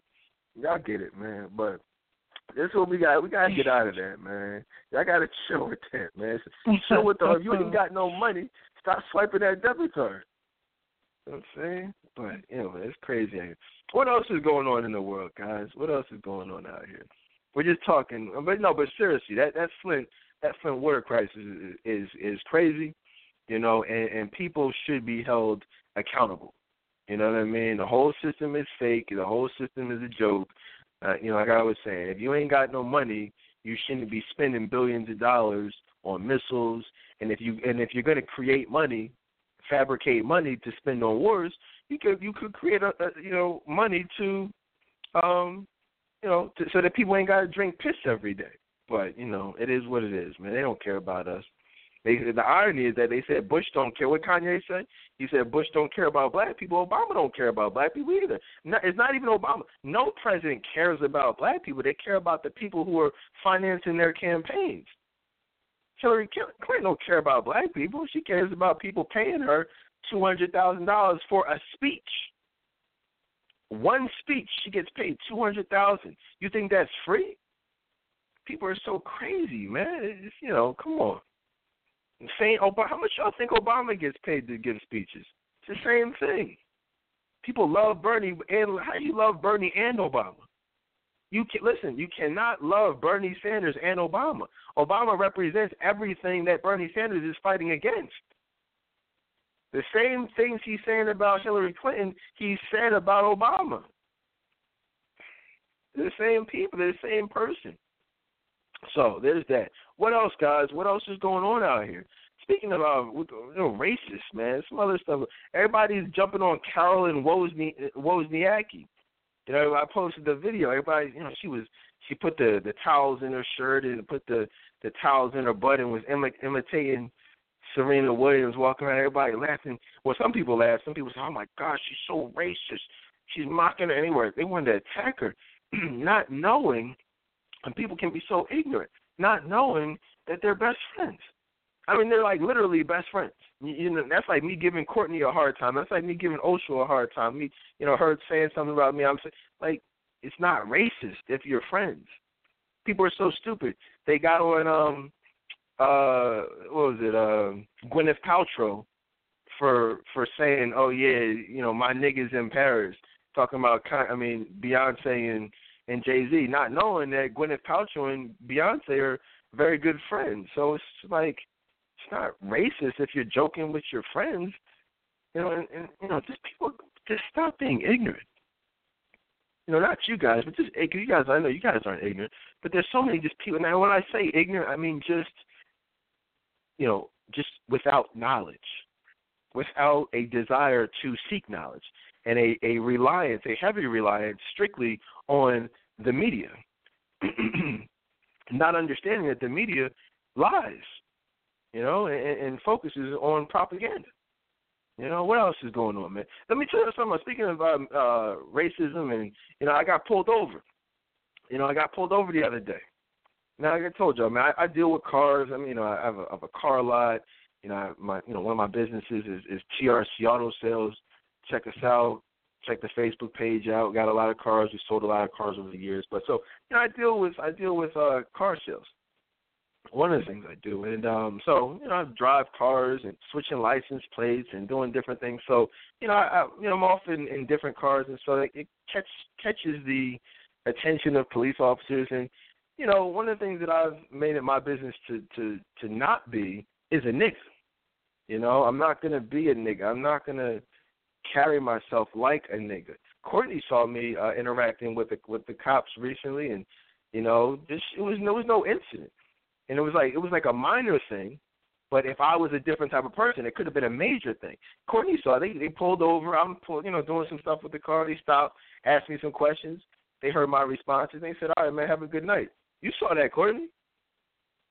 Yeah, I did. Yes. But here's the thing: you are a nigga, but you know how to mm-hmm. turn it off for the police. Let's just get that straight for everyone that's listening. I'm just saying. okay, that's good one. Okay, ha ha, touche. All right, no, she's right. That is true. I have I have niggardly tendencies, you know, but you're but she's a hundred percent right. I do. I'm not I'm not an idiot, and that's I'm not stupid. I'm just not a stupid person. You know, you got to be a real stupid person to to talk uh negatively or smart or act in an aggressive manner with a police officer. You just that's just a you're just you're not smart. That's not intelligent to do. I don't care how tough you think you are, how big and bad. You know, it's just not smart to to you know. My mom always told me, she said that is one battle you're not gonna win, and you don't even want to try to win. You, you know, what I mean? it's just no reason to do that. You should be real humble and not not because you're a punk, not because these cops are right and you're wrong. It's just because it's not smart. you know what I mean? Like, do you want to get beat? Do you want to be handcuffed? Do you want to have your car towed? Do you want to go to jail? Do you want to get a ticket, or do you want a cop to say, "Hey, have a good day. Have a all right, just have a good night." Guys, no, I've never, I've, I've never really had a problem with a cop. I've been around cops all the time. Never had a problem with a cop. You know what I'm saying? Because I'm humble, um, respectful. I posted the picture. You see, you saw the red lights, the blue lights flashing in back of me. Literally, I got, I ran, I, you know, I didn't even run it. I just did a little rolling stop. Actually, I'm gonna tell you what happened. This isn't even what happened. It's not like I'm gonna tell you, tell you what happened. I'm driving, and the cop, you know, they followed me because I saw him several blocks back, and he, he, you know, you know, you drive and you see the cop, and they just kind of pull off you know, and follow you. They don't turn on the lights, but he followed me for several blocks. And, you know, I kind of didn't care and just wasn't really paying attention. After a certain point, I, you know, it was dark. Thought maybe they turned off or whatever. But evidently they didn't. So I did one of those rolling stops. Next thing you know, woo! I was like, oh boy. And it was funny. I, Courtney had just dropped me off. I, that's where I was coming from. We were doing something, picking up some cars. She had literally just dropped me off, and I got to my car and, was on my way home.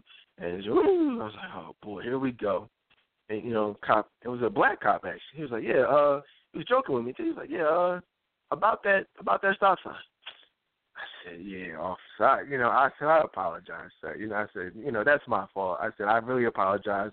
You know, I'm just trying to get home, see my wife, see my kids. You know, I, you know, wasn't really paying attention. I should I should have came to a complete stop. I apologize for that. He's like, oh, it's, it's all good. He's like, yeah, you just get. He's like, you got your license? I was like, okay, yeah, here's the deal. Here's my license. I said, let me get the registry. He said, no, no, I don't need that. No, no. He's like, what's up with the license? He was like, it's cool, good license.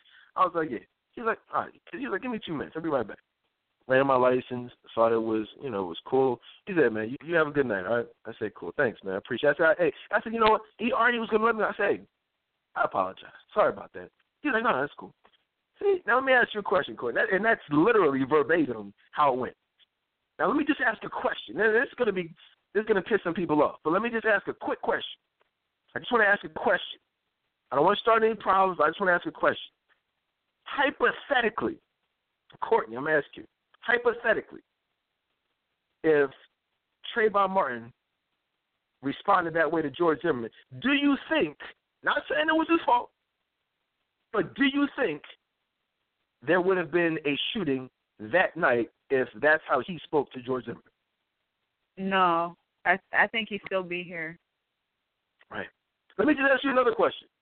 Do you think, hypothetically, if exactly what I just told you how I interacted with that police officer, do you think if Mike Brown responded that way to those cops who shot him in the head, do you think he may have been able to avoid being shot in the head? Absolutely. Right. Absolutely. 100%. Now, again, that's not to say Trayvon Martin was quote unquote at fault. That's not to say, you know, Eric Garner, Mike Brown, Sandra Bland was at fault necessarily. But if any of you have heard our, any of our specials, our, our ongoing series on saving our children, how to prevent these crimes, not not how to protest them after the fact, but how to prevent these crimes. Or excuse excuse me, excuse me, how to prevent these tragedies, because all tragedies are not crimes, unfortunately. Tragedy, you know what I'm saying? So, and that's what we've got. To, and I'm just telling you all this. We're gonna get to some other stuff tonight. We got some time, but just you know, if you have kids, okay, I don't want you to have to worry about organizing a rally, raising a you know, putting up a GoFundMe page to do all types of. Let's let's keep the kids here.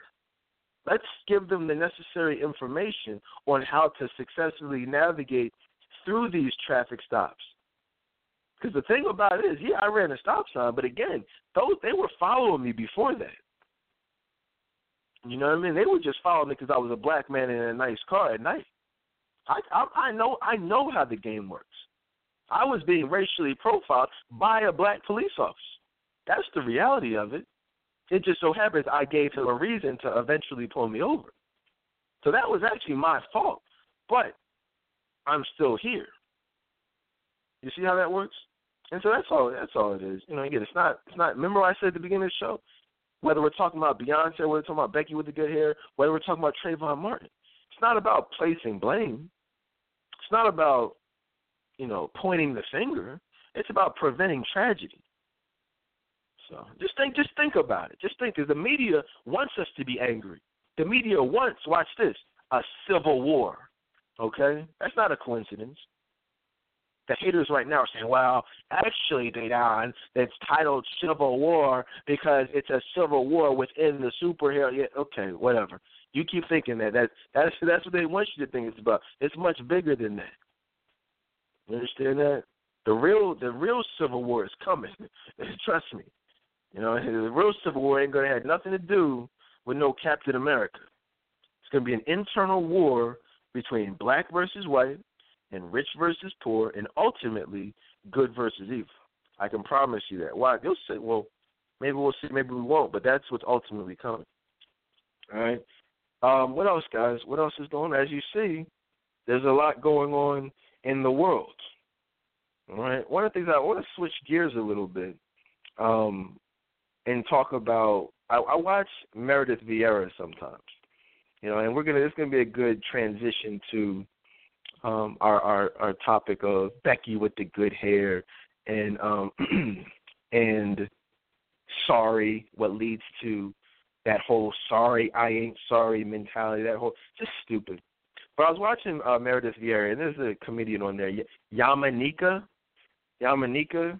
That's um that was actually on the the list of potential baby names for my daughter. So that yeah, that was like second choice. We almost named her Yamaneika. Now I'm playing with you. We you know we weren't going to do that, but um she's on there, and um she you know is very she follows the the the mold of you know loud, dark skin, overweight, long wig, long weave, that whole obnoxious thing. Same as you know the rest of them, Loni Love and you know, Cheryl Underwood. You know, we talked about those guys. she followed that whole mammy persona, the you know, that whole thing from back in the day, buffoonish comedian. Um, and one of the topics, though, well, it was interesting because they were talking about friends with benefits. You know, they were just well, actually no, no, no, they were talking about friends, and it's amazing. They got what Lance Bass on there, the gay dude from from NSYNC. They got you know, a couple other white women on there. They got Meredith on there who never says anything. She never gives her own opinion. She always wants to know other people's opinion. She never puts herself out there. This is a whole other thing. But Yamaneika, she's got to be the the loud one. She's got to be the hoe. And she, they were talking about friends, and she's like, "Well, I don't know. I, you know, I don't do too well with friends because I have sex with all my friends." I'm like, what? What? She's like, yeah, I just have sex. She's like, cause that's my problem. I end up, I end up having, I sleep with all my friends. So, you know, we end up becoming friends with benefits. So I don't keep friends for long. I'm like, yo, who says that? I mean, think about, I mean, who really says that? You know, and I, I would, I really wouldn't be surprised if some one of the producers literally told her to say that. You know, and and they or some there was some planning of that because that's the model, that's the mold, that's how they want us to be perceived: loud, obnoxious, attitude, and promiscuous. You know, I mean, what kind of woman says I sleep with all my friends? I mean, how crazy is that, Courtney? I mean, but that's what hoes do. So, as much as you know, we could say that somebody told her to say that, which I, I mean, that's believable. But it is also believable that that's her real life story because that, unfortunately, is what we see. Like we don't see people really in like long term relationships anymore. It's a lot of friends with benefit situations going on. Right. And here's the thing. Here's the thing. They, you know, I absolutely agree. I'm, I know for a fact that was true. I, there's not a part of me that thinks she was lying. You know what I'm saying? But they, but look at it. I'm, I'm pretty sure Meredith has had some one night stands. I'm pretty sure, you know, the other white women have had one night stands. But they don't flaunt it. They don't boast about it. Look at the look at the real. Look at Loni Love on the real. I mean, these are it's a they're like the same person. Look at Loni Love and look at uh Yamaneika. They're like the same freaking person. They tell the same stories. They both have the same ridiculous stories about sex and being single. You know, it's just like amazing. Like, you know, you don't see Adrienne Bailon talking like that. You don't see uh you don't even see T and Tamera talking like that. You don't see any of these people talk. It's always got to be like that specific person you know, to have that role. And it's just like the single woman, the the promiscuous woman. Why has it always got to be the, the you know the heavy set black woman? You know, why can't it be the pretty white woman? You know, why? Because they would rather us be looked at in that way.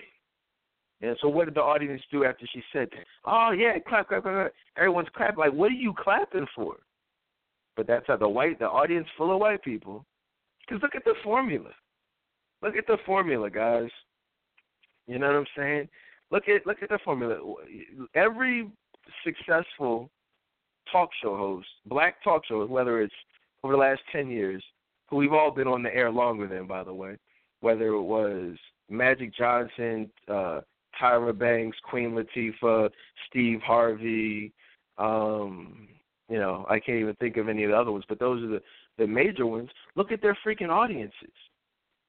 You know what I'm saying? you know, look at the audiences. You don't see you see Black Mo'Nique actually, and that's why she's not on there anymore because she tried to go against the grain. And she had a she's a black talk show host with a with a black audience. Oh, let's get her right. Wendy Williams, another example. You know what I'm saying? The only way for a black listen to what I'm saying, guys. The only way for a black talk show host to be successful, commercially successful, is to cater to a white audience. You understand that? And so you have to, you know, if, if you know you have your you have a white audience, you're on a white network where you're gonna have white producers. The talk show hosts don't tell you, they don't dictate what you talk about, what they talk about. No, those stories, those little bits, those are all fed to them. You know, Michael Strahan, look, same thing. I mean, you know, all all of them. There's no one who doesn't fit the the pattern, the mold in which I'm speaking. You know, and so just I just want people to be aware of that, and it's it's unfortunate, and I want us to not support that. You know, we're better than that. You know, one of the things one of the things people may say a lot about me But one thing they'll never be able to say is that Dedan sold out. He sold his soul. You know, we've been on the air longer than everybody. Man, I see all these talk shows come and go. You know, Mike Baisden, even you know Steve Harvey. You know, all this stuff. We we've been doing this for a very long time.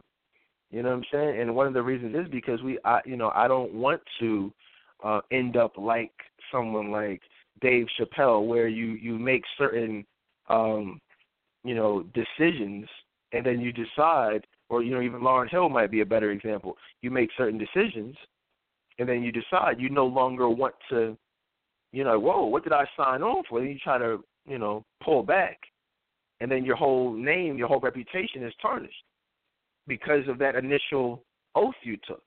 So I mean, it's deep, man. It's deep. The whole. I mean, like I said, we you know we we we have talked about. We'll continue to talk about it, and uh, just shed light on stuff that is not readily accessible, you know, in the mainstream media. What else is going on out here, guys? Is it is it that time, Courtney? Is it that time? Oh, real quick, I was gonna say, is it time to talk about Beyonce? And it is. But I just I have another note here. We were just talking about Loni Love. I was watching the real the other day. I made a note. Just like we talked about Yamaneika being promiscuous and saying all this crazy stuff, Loni Love said the same thing. It was like, oh, it was about current events, the way you call it, girl talk, right? And they said uh they were doing a story about a young woman who who uh or no, a man who insured his penis. They said you know, I think one of the guys uh that was it Chippendale or somebody insured their penis for a hundred dollars. Uh, and he insured he insured his penis for hundred dollars, and so they were like, "Now, why do you need to insure your penis? What's that all about?" You know, what I mean, what somebody gonna steal it? What you think somebody gonna steal it? And and, and Loni Love's coming out there, shoot, girl, I sold me a lot of penises in my life, ah, and the whole audience starts cracking up, ah, I stole a whole, all, you know, all these penises in my life, and that's that's funny. You just let people know that you're a hoe. You stolen. What does that even mean? You see, I mean, you see how crazy that is, Courtney. Whether it's Loni Love, whether it's Yamaneika, they're all telling the same jokes, telling the same stories about how they were hoes or and, and are hoes. Yeah, I mean Cheryl Underwood. The list goes on. I mean that's that's what they do. It's crazy out here, man. It's crazy. What um? So let's talk a little bit about Becky with the good hair. And, and again, as we as we talk about Becky with the good hair, you know, and what that even means, I think it's important to understand that for men, you know, and again, this is this is where we really got to get deep with it. At the end of the day, all men, whether it's Christian men, atheist men, good guys, thugs, you know, church dudes, hood dudes, everybody's ultimately looking for a good girl. You know, I'm in the hood every day. I talk to killers. I talk to thugs. I talk to drug dealers. I talk to the worst possible guys every day. You know what I mean? I see them all. Trust me. I'm not, you know, just saying it. You got to understand. I talk to these people. You know, people who've been in jail. People who, you know, are dealing with the trap queen, if you will, but ultimately are looking for wifey. You know, many of those men will never achieve the type of love or whatever situation that they're seeking, but that doesn't mean that that's not what what's in their mind. That's not what their, what their ultimate, you know, desire is. And a lot of these men, they they they're seek they're not they don't want the Loni Love. They don't want the loud, obnoxious, promiscuous hood chick. You know, red hair, long weave. No one wants that type of woman. Deep down, now, depending on you, the man, depending on his situation, depending on you know a lot of different factors, a lot of men settle. Okay, and that's the truth. A lot of men. We talk about women settling, but a lot of men settle. But please don't convince yourself, ladies, that you have to be something or someone that a man is going to just settle for. Why not be what he really wants? And the best women right now, I'm gonna tell you who the best women are right now. The the, the not so good women are getting mad right now. The best women are saying, "Wow, I can't wait to hear what he's about to say, even if it means that's not who I am now, but I'm listening because this is going to give me an opportunity to self-reflect, and it's going to give me an opportunity to change myself into what the, the best men ultimately want, which is not a bad thing. A lot of women look at being at, at changing and listening as a bad thing. They look at changing as a bad thing. But why not change? I mean, you you change if your boss tells you what to do to get a promotion, and you realize, wait a minute, I'm not doing those things. I bet you'll change then. You'll change for a promotion, but you won't change to be what you know, uh, you know, a, a quality man wants in a wife. So just think about that for you know for a quick uh, a quick second. So that Becky with the good hair, it's not. Don't lose the idea that she has to be white. Lose the idea that she has to be, you know, uh, not have a weave or have straight hair or something. Because it's not really about that. And Beyonce wants women to think that it's it is about that. They want you to think that it's about, you know, a physical appearance. But really, Becky with the good hair is about a different type of woman. It's about, you know, think about it. You're you're constantly fighting. You constantly have to have a guard up. You constantly have to protect your heart and, you know, just you know, really guard yourself because you don't know what's going to be said. You don't know that you don't have security in the relationship. You're always on edge. You're always fighting. You don't have that trust. You don't have the communication. The Becky with the good hair represents the type of woman that you that you. This may or may not even be true in in each instance, but she represents the perception that you can escape all of that strife, all of that negativity, and just be happy and be easy, you know, and just be light, not have to be bogged down with with the uncomfortability. That's who Becky with the good hair is. And the irony is that you got someone saying middle finger up and this and that and that is I don't need you. Let me upgrade you. Don't you ever for a second think your ass is irreplaceable. Like, who wants to hear all that? I mean, just really think about it. All these songs, guys, all of these songs have been made, whether they're about him, whether they're not, but all of these songs were made while she has been with Jay Z.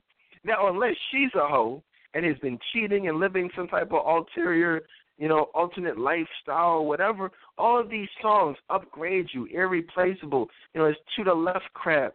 Don't you ever think that, yo, F you, middle finger up, all this crazy stuff.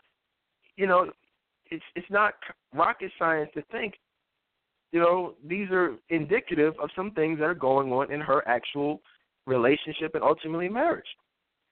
So if you think about it, ask yourself from a logical standpoint, what man in his right mind wants to deal with that, is going to deal with that on an ongoing basis without seeking some level of, of release, some level of comfort from a woman who he thinks will he will not have to deal with that with. That is who Becky with the good hair is. And the irony is that so many women are are creating creating an environment that are literally pushing their man to this Becky with the good hair. She doesn't have to be white. In many cases, she is, and, you know. But you know, she's going to be the opposite of everything. The attitude is going to be different. The physical appearance is going to be different. These men are so pissed off. They're so fed up. I'm not saying women aren't either. I'm just saying you know, this is what men are dealing with. I talk to them. I know. You know, and so if your man is, if you put it like this, if you are in a relationship and on any level can relate to any of this foolishness that Beyonce is talking about, please don't think your man ha- has not already called Becky with the good hair. What's your thoughts on that, Courtney?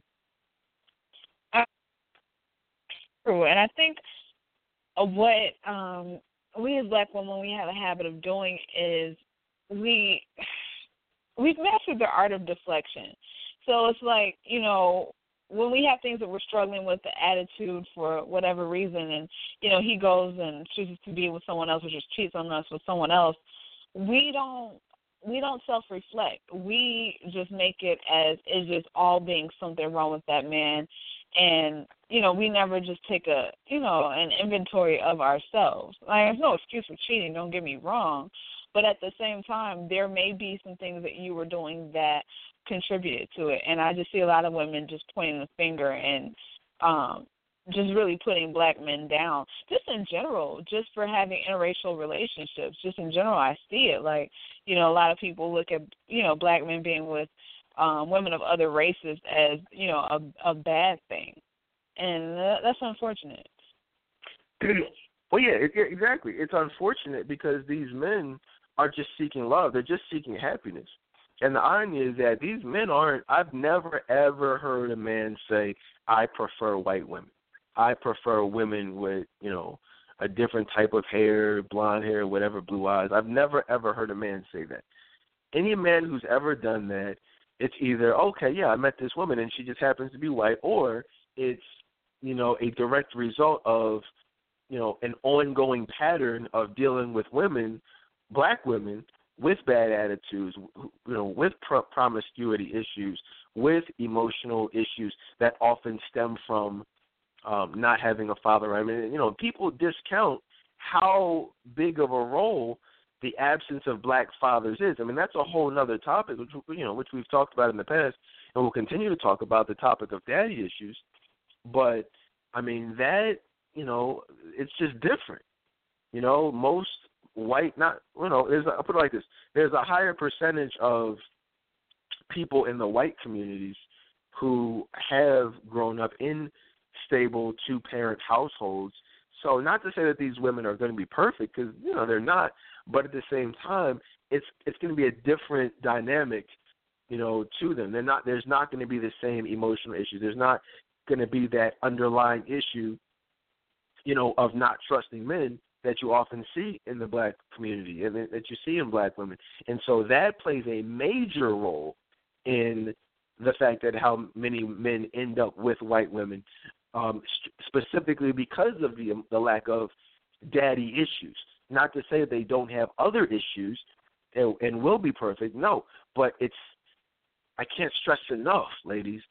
The, the the presence of daddy issues is one of the major and most biggest uh, pet peeves, and I don't even know if that's a strong enough term because it's a lot deeper than a pet peeve. It's like the ultimate turnoff you know, and it's one of the major reasons why black men are not committing like they like they used to, specifically because of the increase in black women with um daddy issues, like significant daddy, not just you know, oh yeah, we don't get along. No, it's I can't stand all men specifically because of what my dad did or didn't do. And you know, who really I mean think about it, who really wants to deal with that in their life. That's why you got that's why you have to heal first before even dating. You know, I mean, look, I mean, this is stuff that Beyonce, like I told y'all last week, she wants y'all to think that she's talking about Jay Z with this stuff. To either, like I said last week, it's either true, it's either all true, or she's pimp. They're pimping each other out for to you know to profit financially. You're pimping out your ma- marriage to, for record sales. That's I mean, you're so desperate for fame, you're so desperate for sales, you'll you'll you'll you'll sacrifice you know, your own mate, your own spouse. You know what I mean? Just to generate and garner interest around an album. I mean, whatever. I mean, what the heck ever happened to being a talented artist and just coming out with a good old love, uh, old-fashioned love song? I mean, whatever happened to that? You know what I mean? Like, what? At what point did love become less, you know, attractive than controversy because it did. It's it's absolutely that way now, but it didn't used to always be like that. I mean, look at Sam Cooke, look at Marvin Gaye, look at Aretha Franklin, you know, Gladys Knight, Diana Ross. I mean, you know, even R. Kelly back in the day. I mean, you know, love music was was positive back in the day. Now it's like everything is negative. I mean, think about it; it's all negative, and you know that's not uh one, it's not by chance. It's not by accident. It's a it's a design. You know, rappers. I got broads in Atlanta. I got broads. You know, what the heck? Talking about panda. You got artists making music about panda bears. Like, what the heck is the world coming to, man? Panda bears, Courtney. You know, panda. What? What the heck is that? What is a panda? Like, why are you making music about an animal?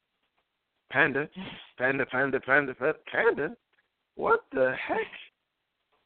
Yo, I don't even like Tupac. I didn't even like Tupac's music, but I was, I, you know, I missed that stuff because now you got they making music about panda bears.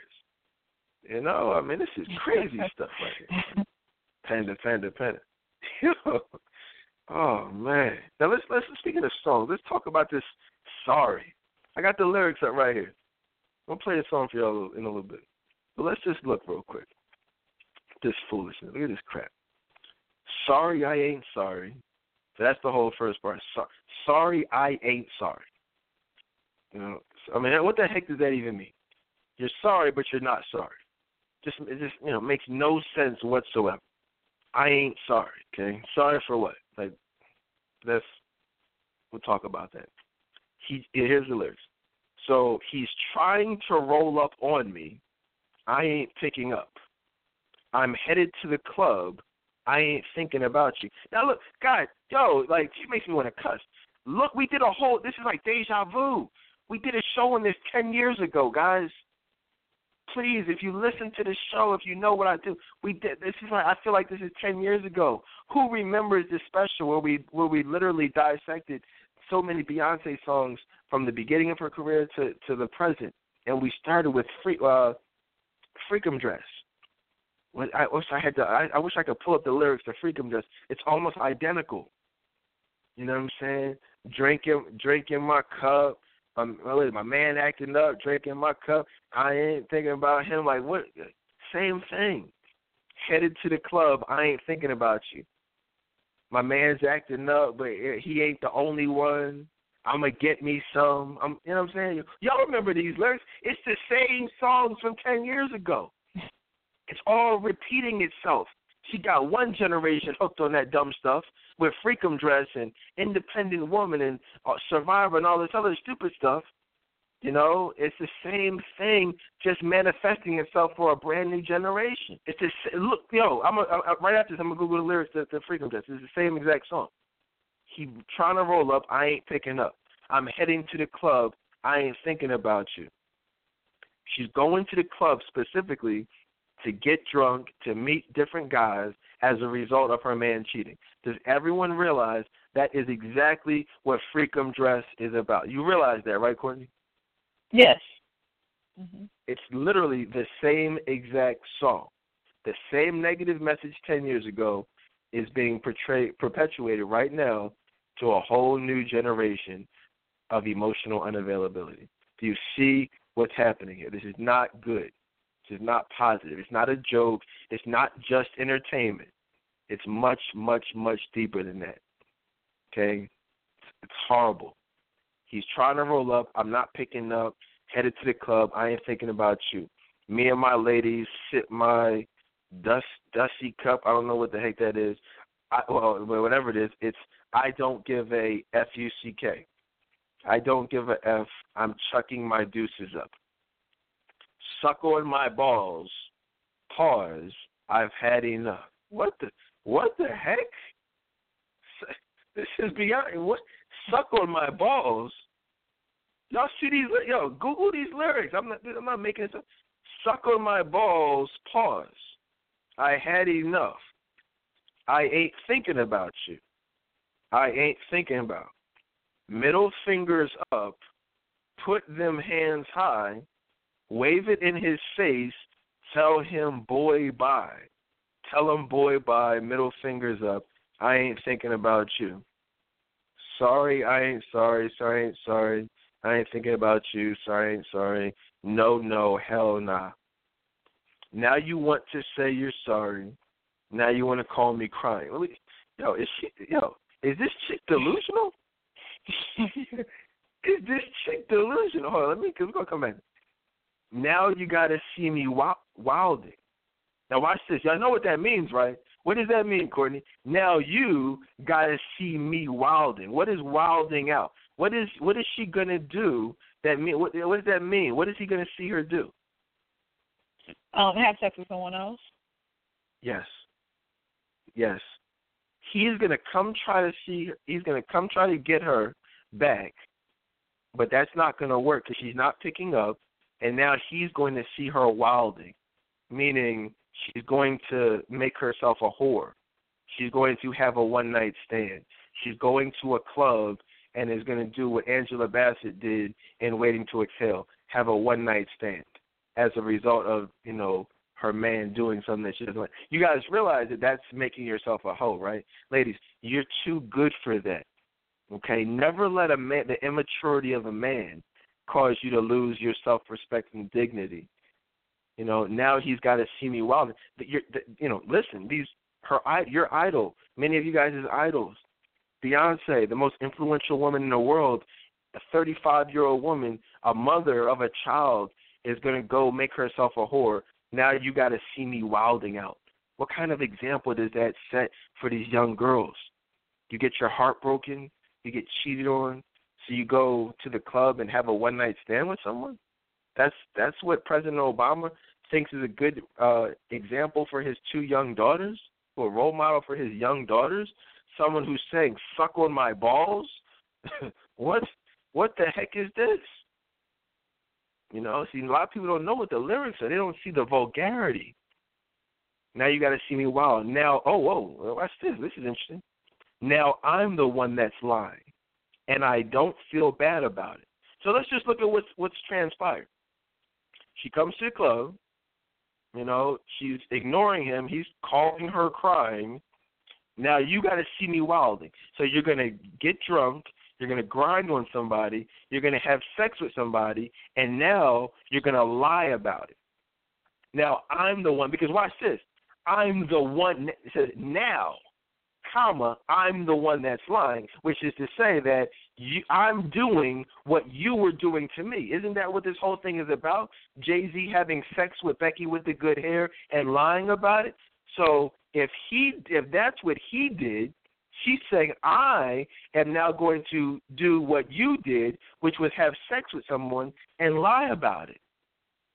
Right? Jay Z had sex with someone. So now Beyonce is to cheat on Jay Z by making herself a whore and then lie about it. And then what comes next? She says, and I don't feel bad about it. You know, I so now I'm a hoe. I cheated on you. I've had sex with a, a stranger, a one night stand, and I don't feel bad about it. It's exactly what you get. What? What? Stop interrupting my grinding. What? Yeah, yo, who? Yo, like who just goes to a club and just grinds on random dudes? Well, it's a lot of women that do, but you, what? What are those women called, Courtney? Hoes. Right. Stop interrupting my grinding. So what? I mean, just picture that just picture. this is what Beyonce does. She creates these illusions, these excuse me, these delusions that so many women embrace. First of first of all, ladies, let's you got to snap out of this. No one is chasing you. I mean, this this whole scenario doesn't make sense. What she's basically the picture she's painting is, okay, you cheated on me, and so now you realize the error of your ways. So you're going to chase me to the club crying. You're going to come to a club crying, trying to get me back, literally crying. But I'm just going to ignore you while you chase me, while you try to get me back. I'm sitting up here grinding on another man. I'm letting another man grind on my ass. And as you're crying, you know, it says you're in stop interrupting my grinding. I mean, just really picture that, Corey. You know, you're grinding. You're like you got another dude all up on you, and you got a guy, you know, tugging on you or saying, "Excuse me, excuse me, Beyonce, excuse me, can I? You you mind if I cut in?" Hey, hey, buddy, you you want to stop grinding on my lady? I'd like to have her back now, please and Beyonce just pushing them off, saying, "Yo, man, come on, Jay Z, stop, stop interrupting my grinding on this stranger." Does I mean, that, does that even make sense? Can you guys even picture me doing something like that, or any real guy that you know doing something? It's it's it's ludicrous. It makes no sense whatsoever. Stop interrupting my grinding. I'm not thinking about you. Sorry, I ain't sorry. I ain't thinking about you. Sorry, I ain't sorry. Middle fingers up put them hands high, wave it in his face, tell him boy bye. Here's the last verse here. Of this most. This has got to be one of the more. I mean, I've, I've we've done this, and you guys have heard us do this. We've dissected songs, we've dissected lyrics, but this may be one of the stupidest songs I've ever heard in my life. One of the most delusional songs I've ever heard. Um, looking at my watch, he should have been home. Today, I regret the night I put that ring on. He always got them effing excuses. I pray the Lord you reveal what his truth is. Hold on, hold on, hold on, hold on, hold on, hold on, hold on, hold on, hold on, hold on. Wait, wait. So first of all, you want to pray to the Lord, and you how do you use a a curse word? How do you use the f bomb? How are you dropping f bombs in the same sentence as asking as asking the Lord first of all, asking the Lord for anything. You can't. How do you drop an f bombs and, and praying at the same time? I she just got finished grinding and drinking and having sex and lying, and now you want to pray to the Lord? What the heck? I pray the Lord you reveal what His truth is. Speechless. How do you pray to the Lord what His truth is I thought you don't care.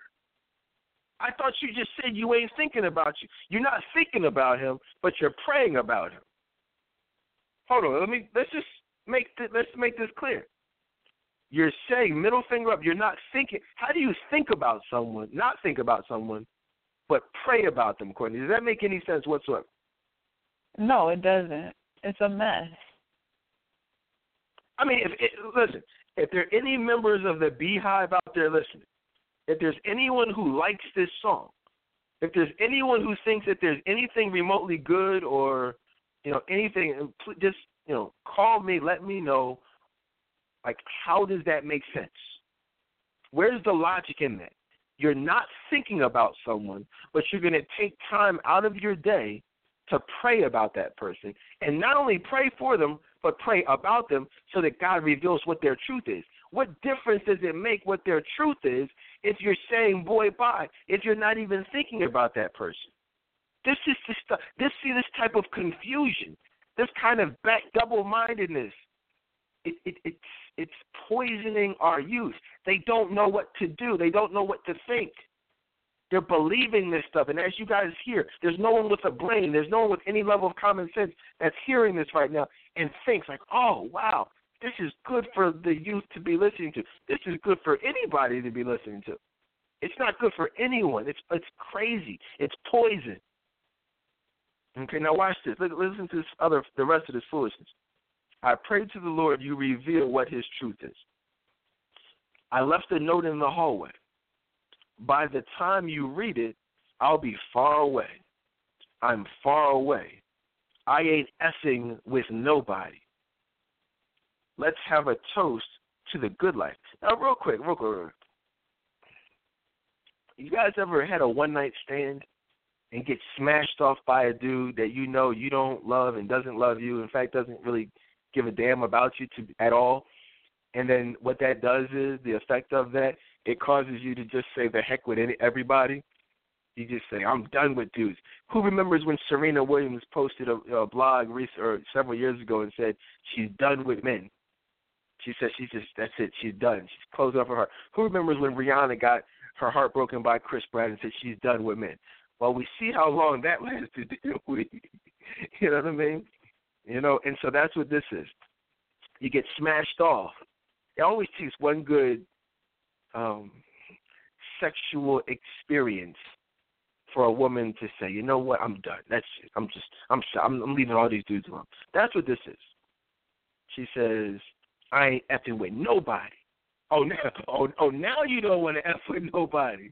After you done let three, four dudes hit it in a matter of a couple of weeks, now, now you're done. Let's have a toast to the good life. Suicide before before you see this tear fall down my eyes. That's because it ain't no more tears left. The tears is done. You done cried yourself to sleep all them times. Y'all ever had, watch this, because I know what it's like. I've seen it happen.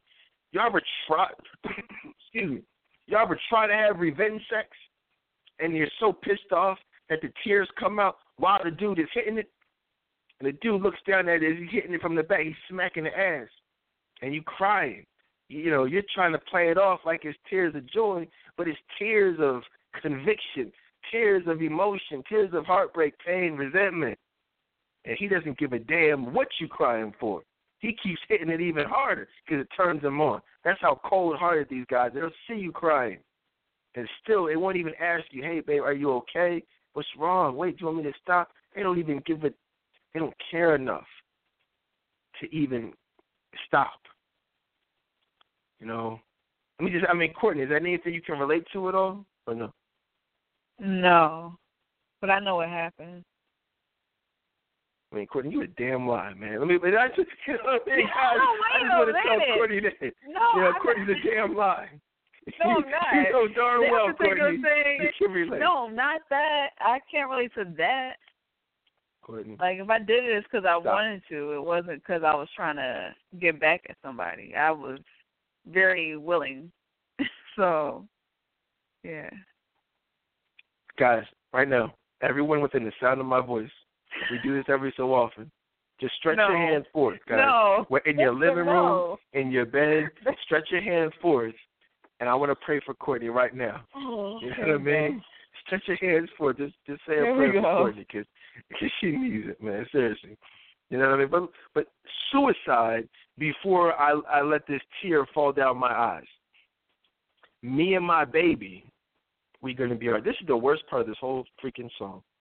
It's the worst line in the whole song, where she says, "Me and my baby, we're gonna be all right." Because what that tells you, and you scroll back up through the lyrics, that scroll that that when you're scrolling up, tells you that we're not just talking about a regular woman. You know, with Mother's Day being last weekend, this tells us that we're talking about a mother of an impressionable, impressionable four or five year old, six year old, however the heck old she is, a mother who goes out, gets drunk, has sex, lies about it, doesn't feel bad about it, and then comes home to pray about what the dude's truth is. And this is a mother? One of the things I said on social media over the last week is that great mothers don't allow themselves to be someone's jump off, someone's friends with benefits, someone's Friday night freak, because they understand and they acknowledge the negative and detrimental effects that their actions will have on their children who they claim to love. All right? They don't do that. Remember what I said in the beginning of the show? Shout out to the great mothers, not the hoes. You know what I'm saying? But the great mothers who respect their children. This song is indicative of someone who has no respect for their children. And the irony is that she says, "Me and my baby, we're gonna be all right. We, we we're gonna live a good life. What kind of life? You, it's not a good life. You see where how this goes? It's giving people a fuck. Does anyone think that this is a good life? Does anyone think that this is a healthy state of mind to be in, a healthy state of emotions to be in? Me and my woadies. What the heck is a woadie? But that's that down south stuff. Me and my woadies, we about to stroll up. I see them boppers in the corner. They sneaking out the back door. He only wants me when I'm not there. Now that's true. Now that's the only part of the, the song that is probably true, is that he only wants me when I'm not there. He better call Becky with the good hair. See, that's the the irony is that you ladies. See, this is where he she tries to empower these women. The women love that line. I know so many women who love that line because they feel empowered. But you, it's that that's not empowered, ladies. You don't have to tell a man to call Becky with the good hair. He already done did that. He been did it. That ship has sailed. He has been having sex with Becky with the good hair. You think that this whole song, this whole scenario is playing out and he hasn't already called multiple Becky with the good hair? Don't try to get tough now when you just got finished praying about him. You just got finished crying about him. Don't try to say you better call anybody. He's already done that. That's the whole point of this. Is because he did that. No, and, and, and if and if he did do that, and because he did that, why on earth would he be crying? Why on earth would he be interrupting your grinding? Courtney, does any part of these, these lyrics make any sense whatsoever? No, but you know when you're delusional, you know you start to think things that don't make sense, and you try to convince yourself that the man actually cares about you when you don't because a lot of us do that as women just um, to avoid facing the reality that the man didn't want us. Right. he always got them effing excuses. Excuses are the result of sexual ex- escapades with women. You know what I mean? It, it, you know, if a man is serious about you, if a man loves you, if a man is faithful to you, well, there's not really going to be any excuses because everything's going to add up. But when you know when he's out there having sex with these chicks, well, obviously he's to have excuses. So, you know, she says he's always got them effing excuses. Well, of course he does. You know what I mean? You know, ladies, let me. You know, I'm a I'm a heavy proponent of prayer, of prayer and praying to the Lord. But you ain't. If a man has effing excuses, if you if you feel any of this stuff towards the guy you're dealing with, guess what? You ain't gotta pray to the Lord to reveal what His truth is. You already got the truth. You just don't want to believe it. I mean, think about it. what do you got to pray for? You got to. You you know the answers. That's why you're pissed off. That's why you and your woadies are about to stroll up. you know what I mean? Courtney got woadies. You know what I mean? Mm-hmm. I don't even know what the heck that is. But you gotta see what this you, you he better call Becky with the good hair. So again, guys, Becky with the good hair represents what all of this stuff, the opposite. The woman without the weave, the woman without the the you know, the attitude, the independent woman syndrome. That's what he wants the opposite of. You know, nobody wants someone who is his nemesis. Why would he? What's your thoughts on that? I mean, you know, Becky with the good hair. What do you think when you hear that? Um, I don't think anything like as far as I, I should say compared to what a lot of black women think about it being all about the white woman. I never really thought too much about it. But um just, you know, as we're talking about it, I do agree that you know, there are a lot of things that we as black women do have to work on within ourselves as far as the attitudes, as far as the daddy issues and something that, you know, I can relate directly to. And um but the problem is we have these things that we're dealing with, but then we try to date, you know, while still having these issues and we wonder why things don't work out. So, I mean, that's why I'm I'm always like trying to do some type of self reflection. Like you really taught me that just to really take accountability because it's so easy to point the finger, but it, it is painful to be you know hold yourself accountable. But that's when you really change. Right. It's you know it's not it, it's not at all worth it, ladies. If you know one of the things I said online, here it is right here. I said that life is about seasons. I said some men are brought into your life by God to help and you know help you and to love you, and other men are sent straight from the devil to destroy you.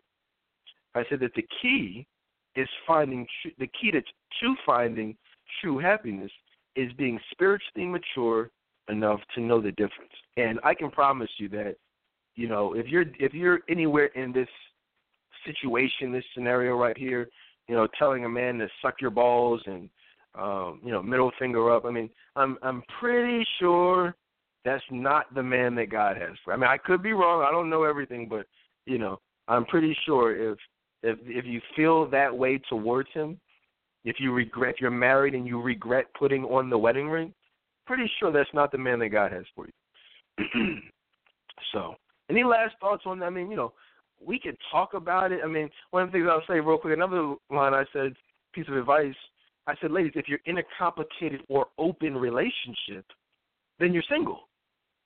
You know, meaning it doesn't matter if you're married, it doesn't matter if you're been you've been with a guy for ten years or five years, if you know, if it's if it's like this, you know, then you're single, meaning you're doing you, he's doing him, and you might as well just be single. Continue to be single. Because whatever you're doing is not it's not genuine, it's not authentic. So, shall we? I mean, I, I mean, I think that that's. I mean, just think about that. Look at this dissection of the song, Courtney, and then look at how many women are literally embracing this as the soundtrack for their life. Right, and the thing is, Beyonce knew that that would happen. You know, she, you know, it, it all has a purpose behind it. You know, she knew that, she knew that there are a lot of black women that are living out those lyrics as we speak. And it's unfortunate because you know those that are fans and really take the lyrics to heart is keeping is keeping us in bondage. And god wants us to be free. And it's like you can't take these lyrics seriously. Like you you really have to do things god's way you have to and I just I just googled the the lyrics to Freakum Dress, and if you just look at the the first verse of Freakum Dress, you heard the first dress or the first verse of Sorry, and now you look at the the first verse of Freakum Dress. She said, "This was ten years ago. New generation of emotional unavailability says I've been locked up in the house way too long. It's time to get it, because once again he's out doing wrong, and my girls are so real." My woadies are so real said it's been a minute since I had some. He's been acting up, but he won't be the only one. Oh, what? Oh, really? Oh, he won't. Oh, oh, really? He won't be the only one. So that means he's acting up. He's having sex with women. So you're gonna do what he's doing and have sex with somebody else. Oh, he won't be the only one. Okay, cool. Good to know. So you're a hoe. Cool. Because when he acts so wrong, oh, that's when you put it on. Been up on him tight this just so oh, so you've been that's where the grinding is. You've been up on him tight. Grinding up on him tight. This is your song. Hold out your back. Time to impress. Pull out that freakum dress. Now let's look at the the second verse here real quick. Soon as you saw me, he turned on he's turned on how the dress was fitting so right, short and backless. See my silhouette in the moonlight, such an attraction. He keeps telling me how my outfit's so nice. Little did he know my man is going to take it off tonight. So you're up on another dude. The dude is telling you how sexy you are, but the guy is going to find out that your man is going to take it off tonight. What man? The same man that's acting up? what do you what do you say? the same man that's out having sex with somebody else, you're to let him smash? makes no sense whatsoever. When you put it on, it's an invitation. When they play your song, an invitation for what? You know what I mean? When they play your song, get get up on and shake it, work it out on your man. You don't have to waste it. Oh my gosh! Because when he acts so wrong, that's when you put it on. You guys, you, you see how this goes? Ladies, look here. When you've been with your man for a long time, every now and then you got to go back to the closet and pull out that freakum dress. So that was 10 years ago, and here we have this literally the same exact song about the same exact thing. You know, it, you know the same one night stand 10 years ago Beyonce had. The, the same guy is acting up, and she's gonna handle it in the same exact way by having a casual one night stand with a guy who doesn't give a damn about her. And that is the message that's being projected onto these young, impressionable girls. Time magazine has rated Beyonce as the most influential woman in the world. And when you have that type of influence, you have a responsibility to not put out these types of negative messages to impressionable young girls. There's not a soul who can disagree with what I just said, and if you do, you are absolutely part of the problem. Okay, absolutely. it's it's crazy. So I want to move on though. Like I said, there, you know, so I mean, hopefully, I think everything speaks for itself. But so I want to move on. And I want to do before we get out of here a couple uh, ask Dedan advice questions and uh, talk about some of these these topics that have been so uh, you know so engaging over in the Friends of the Dedan Tolbert show. Really great conversations.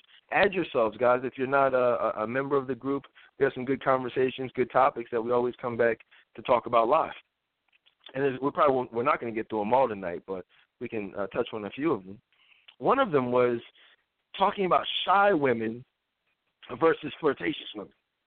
And it was a true or false question saying, you know, true or false, if given a choice, a man is going to always pick the flirtatious woman over the, the shy woman. And I would just say that that's 100% absolutely false because flirt, no one wants a flirt. Flirting is good and fun for particular situations. But if a man wants a wife, if he wants someone he's going to settle down with, then obviously he's going to want someone who's not even necessarily shy, but someone who's respectable, someone who's classy, someone who doesn't who's comfortable enough with herself to not put herself out there, you know, in a sexualized manner because that's really what flirting is, isn't it? I mean, how many how many how many you know, flirtatious people do you know that are not sexual people? You know, not too many, I'm, I'm sure. And so that's what it all comes back to is the se- is sex or the illusion of sex. Either way, we don't want that if we're seeking a wife. Well, that's cool for a one night stand, for a Friday night fling, but you know, a friend with benefits. But you know, the woman we're gonna introduce to grandma, walk down the aisle with, and you know, live happily ever after with, you know, we want someone who's going to be the opposite of that uh, flirtatiousness. Anything to add to that, Courtney? Hopefully that's clear to everyone. Yeah, I mean, I, I um, I think that a lot of us, because I, I, I know some people said true, because they feel like the man would pick the flirtatious woman, but not eh, not knowing that the man is just targeting that woman for sex. Because a lot of times we see those flirtatious women, you know, in relationships, and we think like all oh, these women are being taken seriously. But just because they're in a relationship does not mean they're being taken seriously. A lot of times these men are just in it for convenience or whatever the case may be, but they're cheating and doing all of this other stuff. And it's bad because, you know, there are a lot of women that feel that, you know, due to lack of um confidence and self esteem, they feel that they have to be flirtatious um, to get a man's attention because they're looking at men, you know, lusting after women, thinking that they're actually in love with these women, and they're not. So, it, I mean, it's, I'm glad that that was a question, just to clear up those misconceptions. Oh yeah, absolutely. And and and a lot of women, unfortunately, they think that, like you said, the media, it tells you that you have to be a freak, you know. But the the reality is, when you're a freak, when you put on the freakum dress, you end up with freakum dress problems. You end up having a man who likes someone else. See, freakum dresses all get old. If a man wants you for your body, you're always going to be cheated on. You know what I mean? Like, because there's always going to be someone with a better body, flatter stomach, bigger butt, bigger breast, prettier face, you know, bit more of a freak. So that will never sustain a man you know, you look at Beyonce. I mean, that's what she. That's who she is. She makes a living uh, off of her body, off of her sexuality, and so you. I mean, if you, especially, I mean, any man really, but especially, I mean, I see women more attractive and more sexual than Beyonce every single day. You know, we were just talking online about top fives and you know who you know who do you think is Beyonce is not even in the conversation. So for women to think that you know, all you have to do is look like Beyonce. Beyonce is nowhere even in the top five conversation of most beautiful women, most sexual women. So I mean, that's on a sexual, physical level. She's not even in the. I'm not even lying to y'all. Like people will mention Instagram models, well-known Instagram models, before they mention Beyonce. So and you know, only women, only people talking about Beyonce are women. Men are not even thinking about Beyonce. That's the craziest thing about it. And so we you just gotta ask yourself, who would a man want? the the woman like Beyonce, the the freak, the the you know the middle fingers up, all that stuff, or Becky with the good hair. I mean, just really ask yourself. I mean, just from a logical standpoint. I mean, I know I would. Anybody would. Nobody in their right mind, if given a choice, would choose a quote unquote Beyonce type of woman over someone who, you know, is not like Beyonce. I mean, I don't know what to say. It's amazing how many, you know, the effect that the media can have on women into thinking that, you know, that image is desirable for for men seeking long term happiness. All right. Um, now, this, let me let me just say because I got some stuff I want to say real quick. Now, there was a there was a discussion uh, yesterday about uh, celibacy, and um, I want to talk about that because again, it all comes down to what Becky with the good hair represents. All right, you know, again, it's it's the virtuousness, virtuosity, if you will. Um, you know, the good girl versus the bad girl, the the respectable girl versus the the freak. For many men and and many experiences have shown us that in all not all the times, but often that quote unquote Becky does represent the quote unquote good girl as opposed to the freak that we've had many experiences with. The attitude, all that other stuff. It's the it's the contrast to that. It's the symbolism, not necessarily the actuality of a white woman with, you know, long blonde hair or anything like that. It's just the contrast of what we m- many men are used to um, in the in the African American community and um, which is a turnoff. And so it's you know the, the we're talking about contrast and opposites. We got we're seeking the celibate woman versus the the freak, you know, and that's what we want. If you're looking for a Friday night freak, you you want a freak. Um, if you want a wife, you obviously want a woman who's celibate. You don't want someone spreading her legs to everyone. You don't want the sexually experienced woman. You want someone who's you know, has a relatively low number of sexual partners, and, and, and you know, and not not saying it's always the case. You know, I'm not. It's not about white women versus black women, but we want the good girl to marry. You know, and and for many, that quote unquote Becky with the good girl, good hair represents that contrast to the promiscuity. Now, I'm not saying that's always necessarily the case, but in a man's mind, this whole thing, this barbershop talk, this whole thing that we do is specifically designed to give you a glimpse into the mind of men. And I'm telling you straight up, you know, do I speak for all men? Absolutely not. But you're not going to hear too many men disagreeing with the vast majority of things that I say. I can guarantee you that. You know, so again, it's the contrast. So we're talking about the celibacy thing, and the question was, um, you know, are you know, ladies, are you? How many of you guys can say that you are waiting for marriage to have sex? You know, so a lot of women said, you know, yes. Some people gave the thumbs up. Some women were bold and said, you know, not me.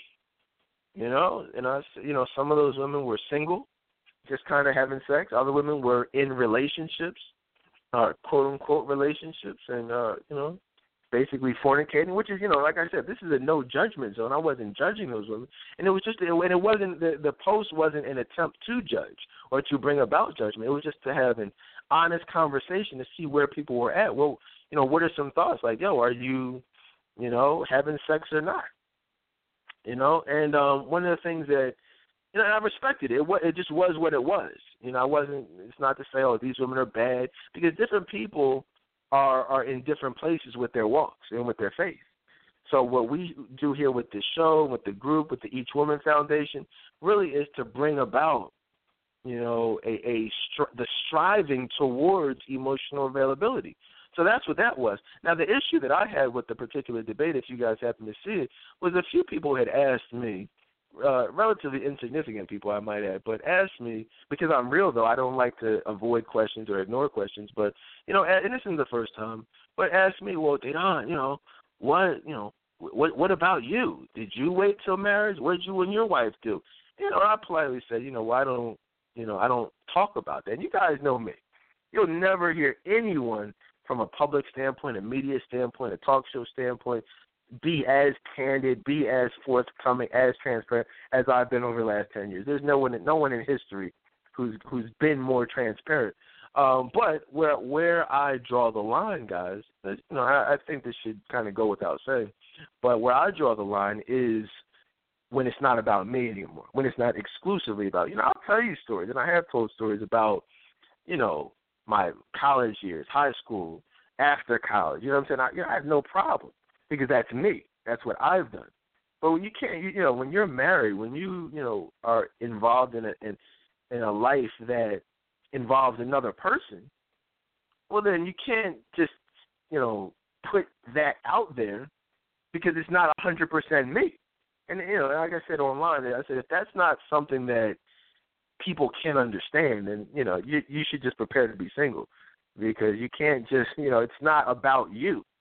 You know what I mean? And so I don't I don't talk about just for future. I mean, this is not at all by any means the first time you know I've said this. You know, but it's the most recent time. So I'll just say you know I don't talk about I talk about anything, but I don't talk about my sex life. I don't talk about my wife, from you know, in that way. So you know, it is what it is. Anyone who has a problem with that, people say, "Well, no, you should be transparent. You how can you expect to to guide people and this and that?" I said, "Well, look, I mean, if you can't be guided from what I do tell you and the information that I do give, then you're a lost cause."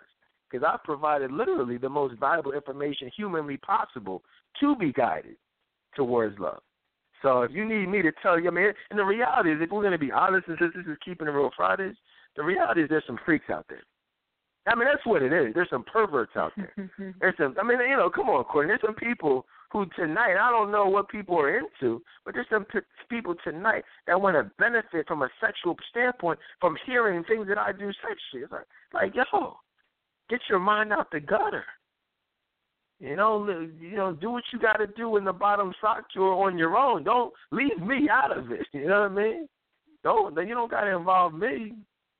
Have some other fantasies. you know what I'm saying? But no, I don't. You know, I don't talk about my sex life. I'm not. I'm not gonna fulfill that fantasy for certain individuals who. I mean, because people got mad. Like, what do you mean you won't tell me what you do? What y'all do? What do you mean? What? What? You won't tell me what position y'all are, are into? Well, why not? Mm-hmm. How you supposed to be a counselor and you won't tell me what, how, what where y'all did it? Where what's your favorite sex spot? Like what? My favorite sex spot? What you get you, you freaks? I mean, I think that's fair though, Court. I mean, I, I mean, does it, do you feel like I'm not uh, effectively leading or guiding without divulging my personal sexual exploits with my with my wife? Yeah, see, here's the thing: you don't have to, and you shouldn't be expected to. The whole thing is crazy in and of itself. But like, I I don't understand. Well, actually, I do. But like, you know, you shouldn't be expected to divulge personal information about what you and your wife do. That's your business. And so I feel like people should respect that. But since it's keeping it real Fridays, I feel like I mean, on one hand, you, you know, you were saying like people want to know just from a lustful aspect. You know, that's part of it. But I think another reason that a lot of people may want to know what goes on is because they want to nitpick and they want to find things, to, you know, to point out to really make themselves feel better about the things that they're currently doing. And so oh, yeah. that's not cool. Yeah, absolutely, and it's it's the same reason why people embraced Beyonce, and as as we've pointed out, as ludicrous as these lyrics are, you know, as you know, hypocritical as these lyrics are, you know, people still embrace them because it it one, like you said, it justifies their own hoish behavior. The fact that they, you know, just like Beyonce, basically has told the world, "Hey, I've cheated on Jay Z. Hey, look," uh, and that's the irony. No one, everyone's like, "Oh my God, Jay Z cheated on Beyonce," but if you really look at the, the lyrics like we have tonight, well, she not only she cheated on him too. You can't have one without the other. Either it's true or it's not. And if it's true that Jay Z cheated on her, well, it's equally true that Beyonce cheated on him and lied about it and didn't care about it. It's right there. So it's you know you can't have one without the other. Either it's fake and it's all the way fake, or it's real and it's all the way real. But there's you know there's no two ways around it. So but yeah, man. I mean, you know, it's it's people want to justify their own behavior, and and on the on the flip side, they want to take someone like me who's who you know it, it is being blessed and say, well, you know, they want to tarnish the blessing, and that's how sick and perverted some people are. They want to take something that's good and make it negative to justify their own negativity, which is, like I said, it's sick, it's perverted, and there's no place for that in my group or anywhere that I'm a part of. Anyone who has a problem with that, you know, it is what it is. But uh, you know, it is what it is. What else? Let's uh, let's keep moving though. So I did I did want to before we ran out of time, I wanted to make sure I responded to that because like I said, I wasn't going to sit back and just type type type. I'm not into the whole typing, you know, Twitter fingers and all that. I like to address stuff. You know, I don't I don't run from questions. I say anyone who has a question, they can call in and ask me directly. You want to know about my sexual exploits, and I'll tell you the same thing I just said. All right, that's anybody. All right, so there's that. Um, but what else though? So there was a, another question of this is a good question, and I think really we've answered it. You know, if you really listen.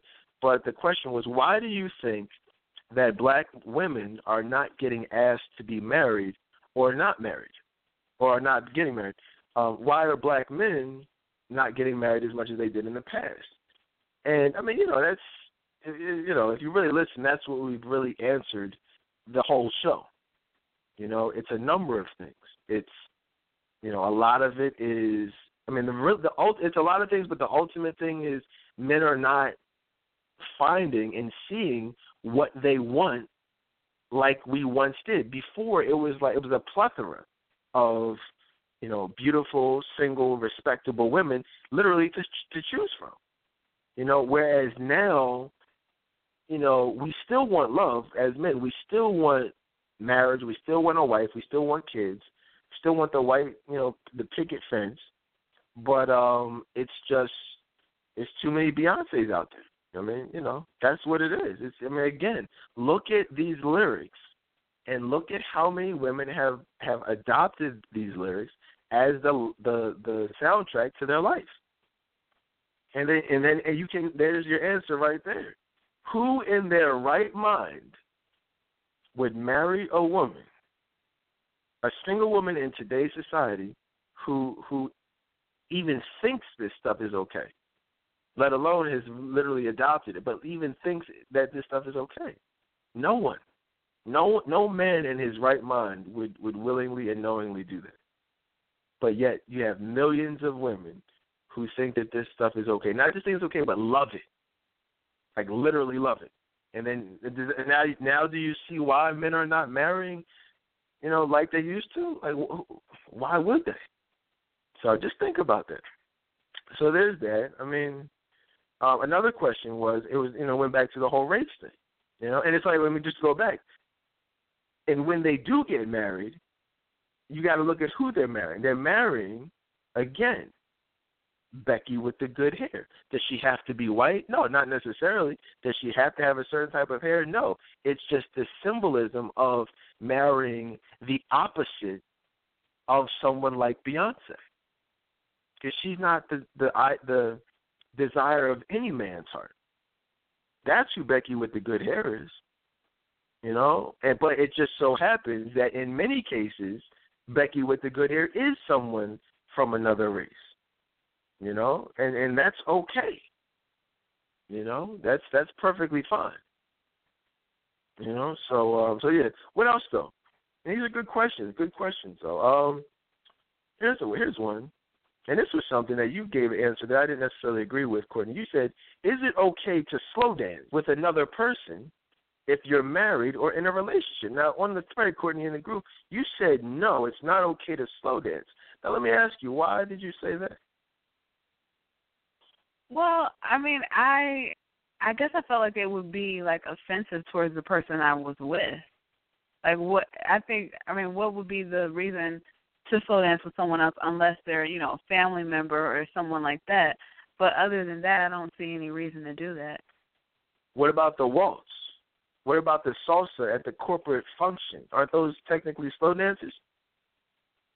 Those are, but I I I never thought of that. I've never. That's slow dancing. I, I, I didn't think of that, so I was just basing it off. you're a freak, like, and you're thinking the house party here slow we dance. go. Here we That's go. what you're thinking, right?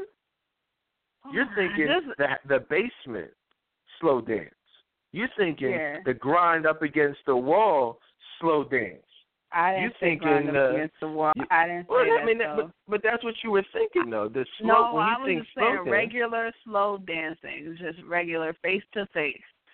Well, that's like what I'm saying. talking about- it's, but that's what I'm saying. If it's just a regular slow dance and it's not a grind, and it just so happens to be, you know, just a regular dance at a at a function. You know, white people slow dance and, and switch all the time. How is it? Why is it? Why is it not an issue for them and their partners?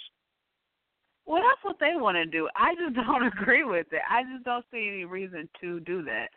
Like I wouldn't want to slow dance with anyone except the person I'm with.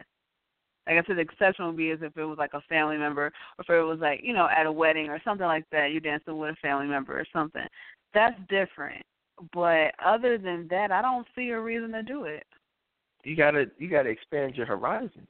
You never done salsa dancing where you just dance with multiple people throughout the throughout the night, or line dancing, or you know whatever you know like that. The the the, the uh, you know I mean the you know line. You've seen the line. You're from Chicago. You know about the Chicago stepping and all that. Oh yeah, I yeah I okay yeah okay yeah. I All right, never mind. That's But your, that's your not slow. But that's mute. not slow. Pause. That's not slow. Stepping is. I mean, that's. I don't consider that like slow dancing though. That's a different type of dance. But anyway, keep Just going. stop. Yeah, let's Just, keep just going. keep 'cause going. It's, it's fine. Keep going. Don't worry about it. Uh, no, uh, uh, you no, you don't worry. You don't worry about not slow dancing with somebody because you, your mind is my baby No. left me, left me so Sad and sad and blue. What the heck? Yo, she got real hype. Yeah, I said, I said. Okay. That's- That's what Courtney's thinking about. All right. That when she hears slow dance, she's thinking about when the when the lights come on at the end of the party, but you're still dancing, not caring about who's watching. That's when you know the dance is good. When you don't, when the lights come on, you you you know you put on your Rudy Tooty Fresh and Fruity sunglasses. You don't want nobody to see what you was doing when the lights come on. But when you when you still dancing the lights, oh man, that's the type of slow dancing Courtney was talking about. Ah, Guys. a Make no mistake about that. You know, that's why I said, oh, you. I said, what about the waltz? The waltz is. Oh, Do you do the waltz? Do you do the waltz? Let me ask you. Do you do the waltz? I have. Uh-huh. I have. Uh, uh, okay. Yeah. Nothing wrong with that. The heck, yo, you need to broaden your horizons, man. Like, yo, expand your, yo, what you just be in the hood? I'm from get out. Chicago. Yes. Courtney like the waltz. What's that? Uh, I don't know about no waltz. The heck, the hell is that? That's what Courtney said. Uh, so, but look, so there's that. Um, but yeah, these are all good questions. So here's another one. Now, another one. And so this is a real question. Someone asked, why would a guy tell one woman that he has a girlfriend, and then tell another woman she put in parentheses me, tell the other woman me that he doesn't. Now that's an interesting question. Let me tell you how to answer to that. First of all, that's you know, it epitomizes the actions of someone in the player stage. Okay, because and that's really what I used to do back in the day. Some women, when I was dealing with who I was dealing with, I would say, "Well, I'm not really looking for any. I wouldn't necessarily tell you when I had a girlfriend, but I would tell some women I wasn't looking for a relationship. I was just trying to chill. I was focused on my career. Other women, I would say, oh man, you know, I'm looking for X, Y, and Z. It has everything to do with, um, I mean, to be real with you, it has to do with viewing one woman as a hoe and viewing other women as potential for something, not necessarily a relationship, but something other than viewing her as a strictly good for sexual purposes. Because when you talk to someone, when you flirt with someone, but you tell them straight up, "I got a girlfriend," that's basically saying, "Look, I, I have so little respect for you. Okay, I'm willing to just if you if we, if you want to get it in, we can get it in, but that's literally all it's going to be because I have a girlfriend. That's that has that that's like the worst possible way a man can look at a woman. But then you tell other women that you don't. Well, then that kind of it's all a game. No matter how you look at it, it's all a game. But it's the women that you're telling you don't have a relationship. It's like okay, we can go through the motions. I'm still going to end up cheating on you. I'm still going to end up doing what I do, but we're just going to go through the motions of acting like I'm going to take you seriously. So it's it's just a matter of respect. I mean, he doesn't respect any of them, but it's just a game plan. What's the best mode of of uh, of action? Your best co- course of action to get what I want from that particular woman at that particular time. You know, some women it's like, look, you don't even want to go through the oh, let's talk for two weeks, let me take you out. It's look, I got a girlfriend. You know what I mean? So what's good? Like, what's up? What's up tonight?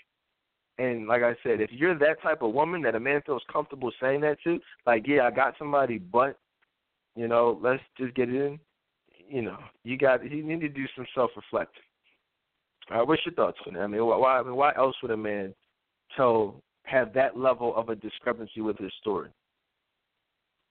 Right. I mean, it's no other way. I mean, he he knows the type of woman that he's dealing with. I was a woman that was told that, you know, I don't have a girlfriend. You know, let's get to know each other and you know all that stuff, and then still never get wiped up. But I think it just left hope for me that okay, well maybe you know you take me seriously because you say you don't have a girlfriend, but you know, a lot of guys do that because they they know that for some women it takes a little bit more than you know just um being direct about it for a lot of women you you know you have to really get to know them and or pretend like you want to get to know them and talk a lot with them and guys know that and so they'll play the game and say yeah you know i don't have a girlfriend but you know i want to get to know you and they'll talk for you for you know they'll talk to you for hours and hours, have all these long, lengthy conversations just to get what they want in the end, which is sex.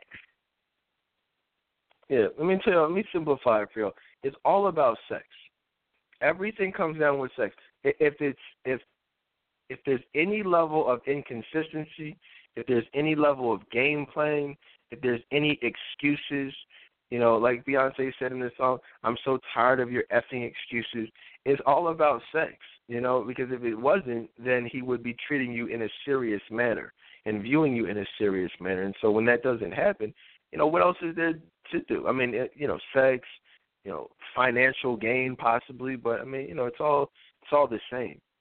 Um, one last question, and this is, you know, it's it really comes back to what why we're here tonight is the whole Becky with the good hair. You know, we can't talk about Becky with the good hair without actually talking about hair. And there was a question was, uh, you know, what are some reasons that black men are dating outside of their race besides the fact that they wear their real hair? Well, I mean, eh, we could talk about it from a politically correct standpoint, but the reality is that's the reason. That's actually the reason. And I can't not keep it real with y'all. You know, I cannot not keep it real with y'all. It has everything to do with hair, and it's it's unfortunate that so many women have convinced themselves that hair does not matter, that it's not okay. You know, quote they quote in India Arie songs, "I am not my hair." Listen, listen, listen, listen, and this is not a bad thing. It's one thing, to, like we said earlier. All men have a certain type. I know men who like women with, with locks. I know men who like women you know, with uh with braids, you know, hair braided up, um, you know, long hair, short hair, Lupita type of hair, like, you know, cutting a nice little fade or something. I I know men who like that. So it's not to say that there's something wrong with those styles, um, but it's yours. Okay? It's your hair. And, you know, but that said, I don't know anyone, any man. I've, I know I know a lot of men. I don't know any men who prefer and again, that's the key word there. The key word is prefer women who who choose to wear, you know, fake hair. It's it's just not. We can we can you know be we can fight about it. We can argue about it. It's not going to change the fact that no one prefers.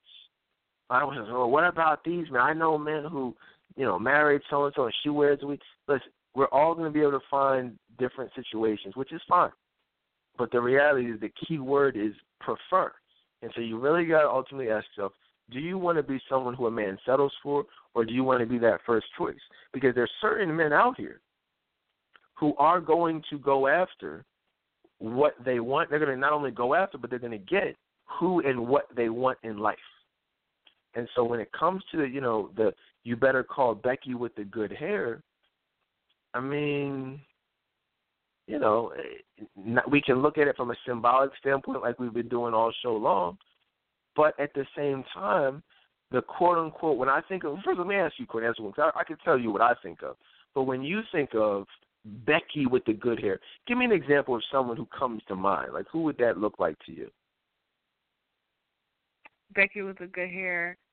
Uh, someone with natural beauty. So um the person that thinks comes off the top of my head, Salli Richardson. Someone just just with very natural beauty. That's interesting. So when you think of Becky with the good hair, the first woman that you think of is a black woman? Well, because I don't look at it as the way that a lot of black women think of, like you know, with the whole. I think because of what we're talking about. I think now that you say it like that, I think of a white woman with blonde hair.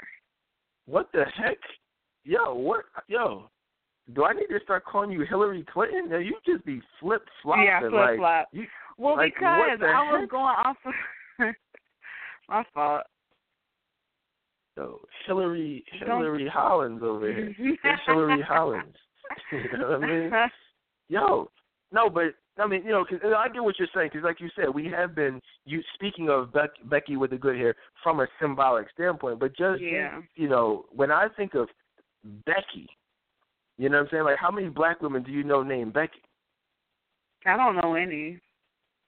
Right, except Precious from Empire, but you know, which is a whole ridiculous thing in of itself.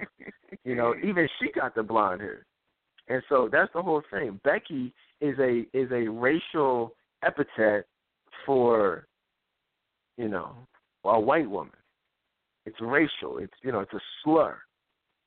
And so, uh, you know, I think uh like and it's interesting, I you know, everyone's talking about Rachel Roy, who is Dame Dash's uh, you know, ex wife, which we talked about when we talked about the whole the whole lemonade uh situation, that album, you know, that's kinda who I think of. Someone like that who's you know, maybe white, maybe mixed with white, maybe biracial, um, you know, someone like Rachel Roy, someone like um oh man, I can't even think anybody right you know off the top of my head, but someone who has like that more of a a, a whitish but some form of black in them, but still kind of has that could maybe pass for uh, white not even like an Alicia Alicia Keys, because that would be a little bit more racial. I mean, man, really, you got to look at someone like maybe Kerry Washington. Um, no, excuse, excuse me, Keri Russell. Um, someone like that, you know, a white woman, attractive white woman, but with the long hair, and that's why people responded to Rachel Roy with that whole cryptic tweet that she sent out, giving the impression or the illusion that maybe she might be who Beyonce was referencing. So, I mean, you know, at the end of the day, you know, you you just want to embrace you. You know, you want to embrace you and who you are, and love yourself because unless you love yourself and you view yourself in a special manner, someone is always going to be out there who does. You know, and that is who that's what men are attracted to anyone can have a nice, you know, nice pair of breasts, but unless you embrace yourself as truly being beautiful and truly being special and comfortable within yourself, you know, he's just going to take, he's going to pick and choose as opposed to embracing all of you. You know, and you don't want to be someone who a man picks and chooses what he likes because that's all temporary.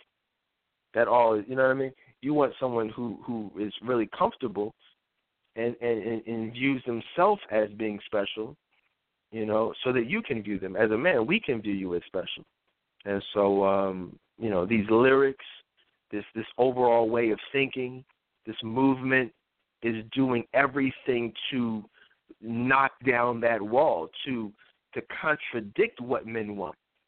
It's amazing. women are doing things specifically to take themselves out of the wife category. You know, all for nothing. You know what I mean? So, I mean, well, that's it, guys. I want to thank y'all for listening in. You know, I told you I had a lot to talk about. Looks like we got well. We didn't get to everything. There, there are a lot more Ask Dedan Advice questions that I had, but the main stuff, uh, as far as the what's going on in the world topics, I really wanted to touch on because that's you know that's what's most front and center uh, right now in the news and the media. And um, this whole uh, this whole Becky with the good hair. Hopefully, it was it was helpful. Hopefully, some people are able to take some things away from this. Hopefully, you as women are able to get a better understanding of some of the things that are going on in the minds of men. Um, Courtney, any last minute thoughts, words of wisdom? Yeah, we as black women are much more than you know the media portrays us to be. You know, just the women with attitudes and you know fake hair. It's a, a lot of us. We have a lot more to offer, and we don't have to perpetuate these stereotypes. And so, I just would really just advise the ladies to really just learn to love you for the way that God made you. You know, you don't have to pretend to be someone that you're not. You know, you don't have to have an attitude when you know that you have a good heart. You know, it's it's really about loving yourself and when you love yourself, God will send that person to you that will love you as well. Absolutely. So, I mean, and, and take that advice, man. You know, God at the end of the day will place someone in your life, but you know what's happening is if, whether it's the media, whether it's following these celebrities, you know, people are losing faith in God and they're embracing what's popular, what's you know, what's in the media, what's on social media.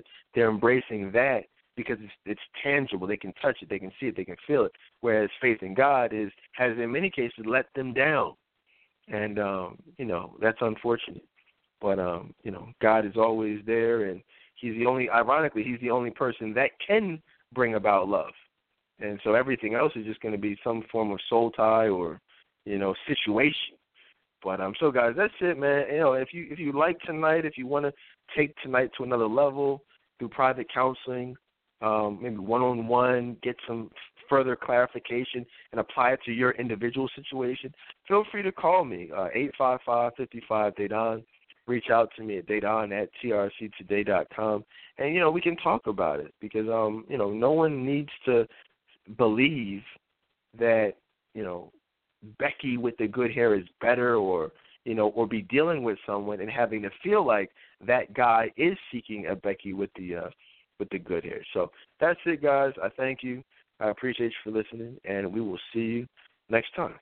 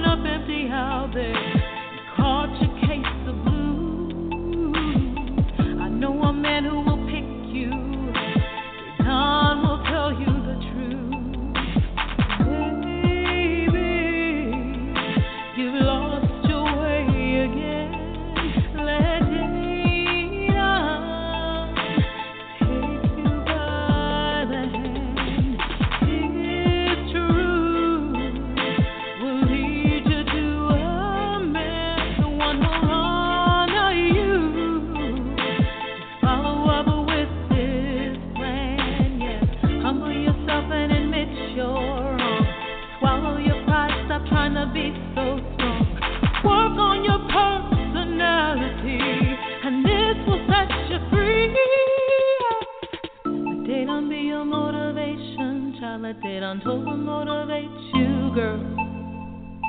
Let Dedan be your motivation, child. Let Dedan Tolbert come and rock your world. Mm. Let Dedan be your motivation, child. Let Dedan Tolbert motivate you, girl. Let Dedan be your motivation, child. Let Dedan Tolbert come and change your world. Don't ever let yourself settle for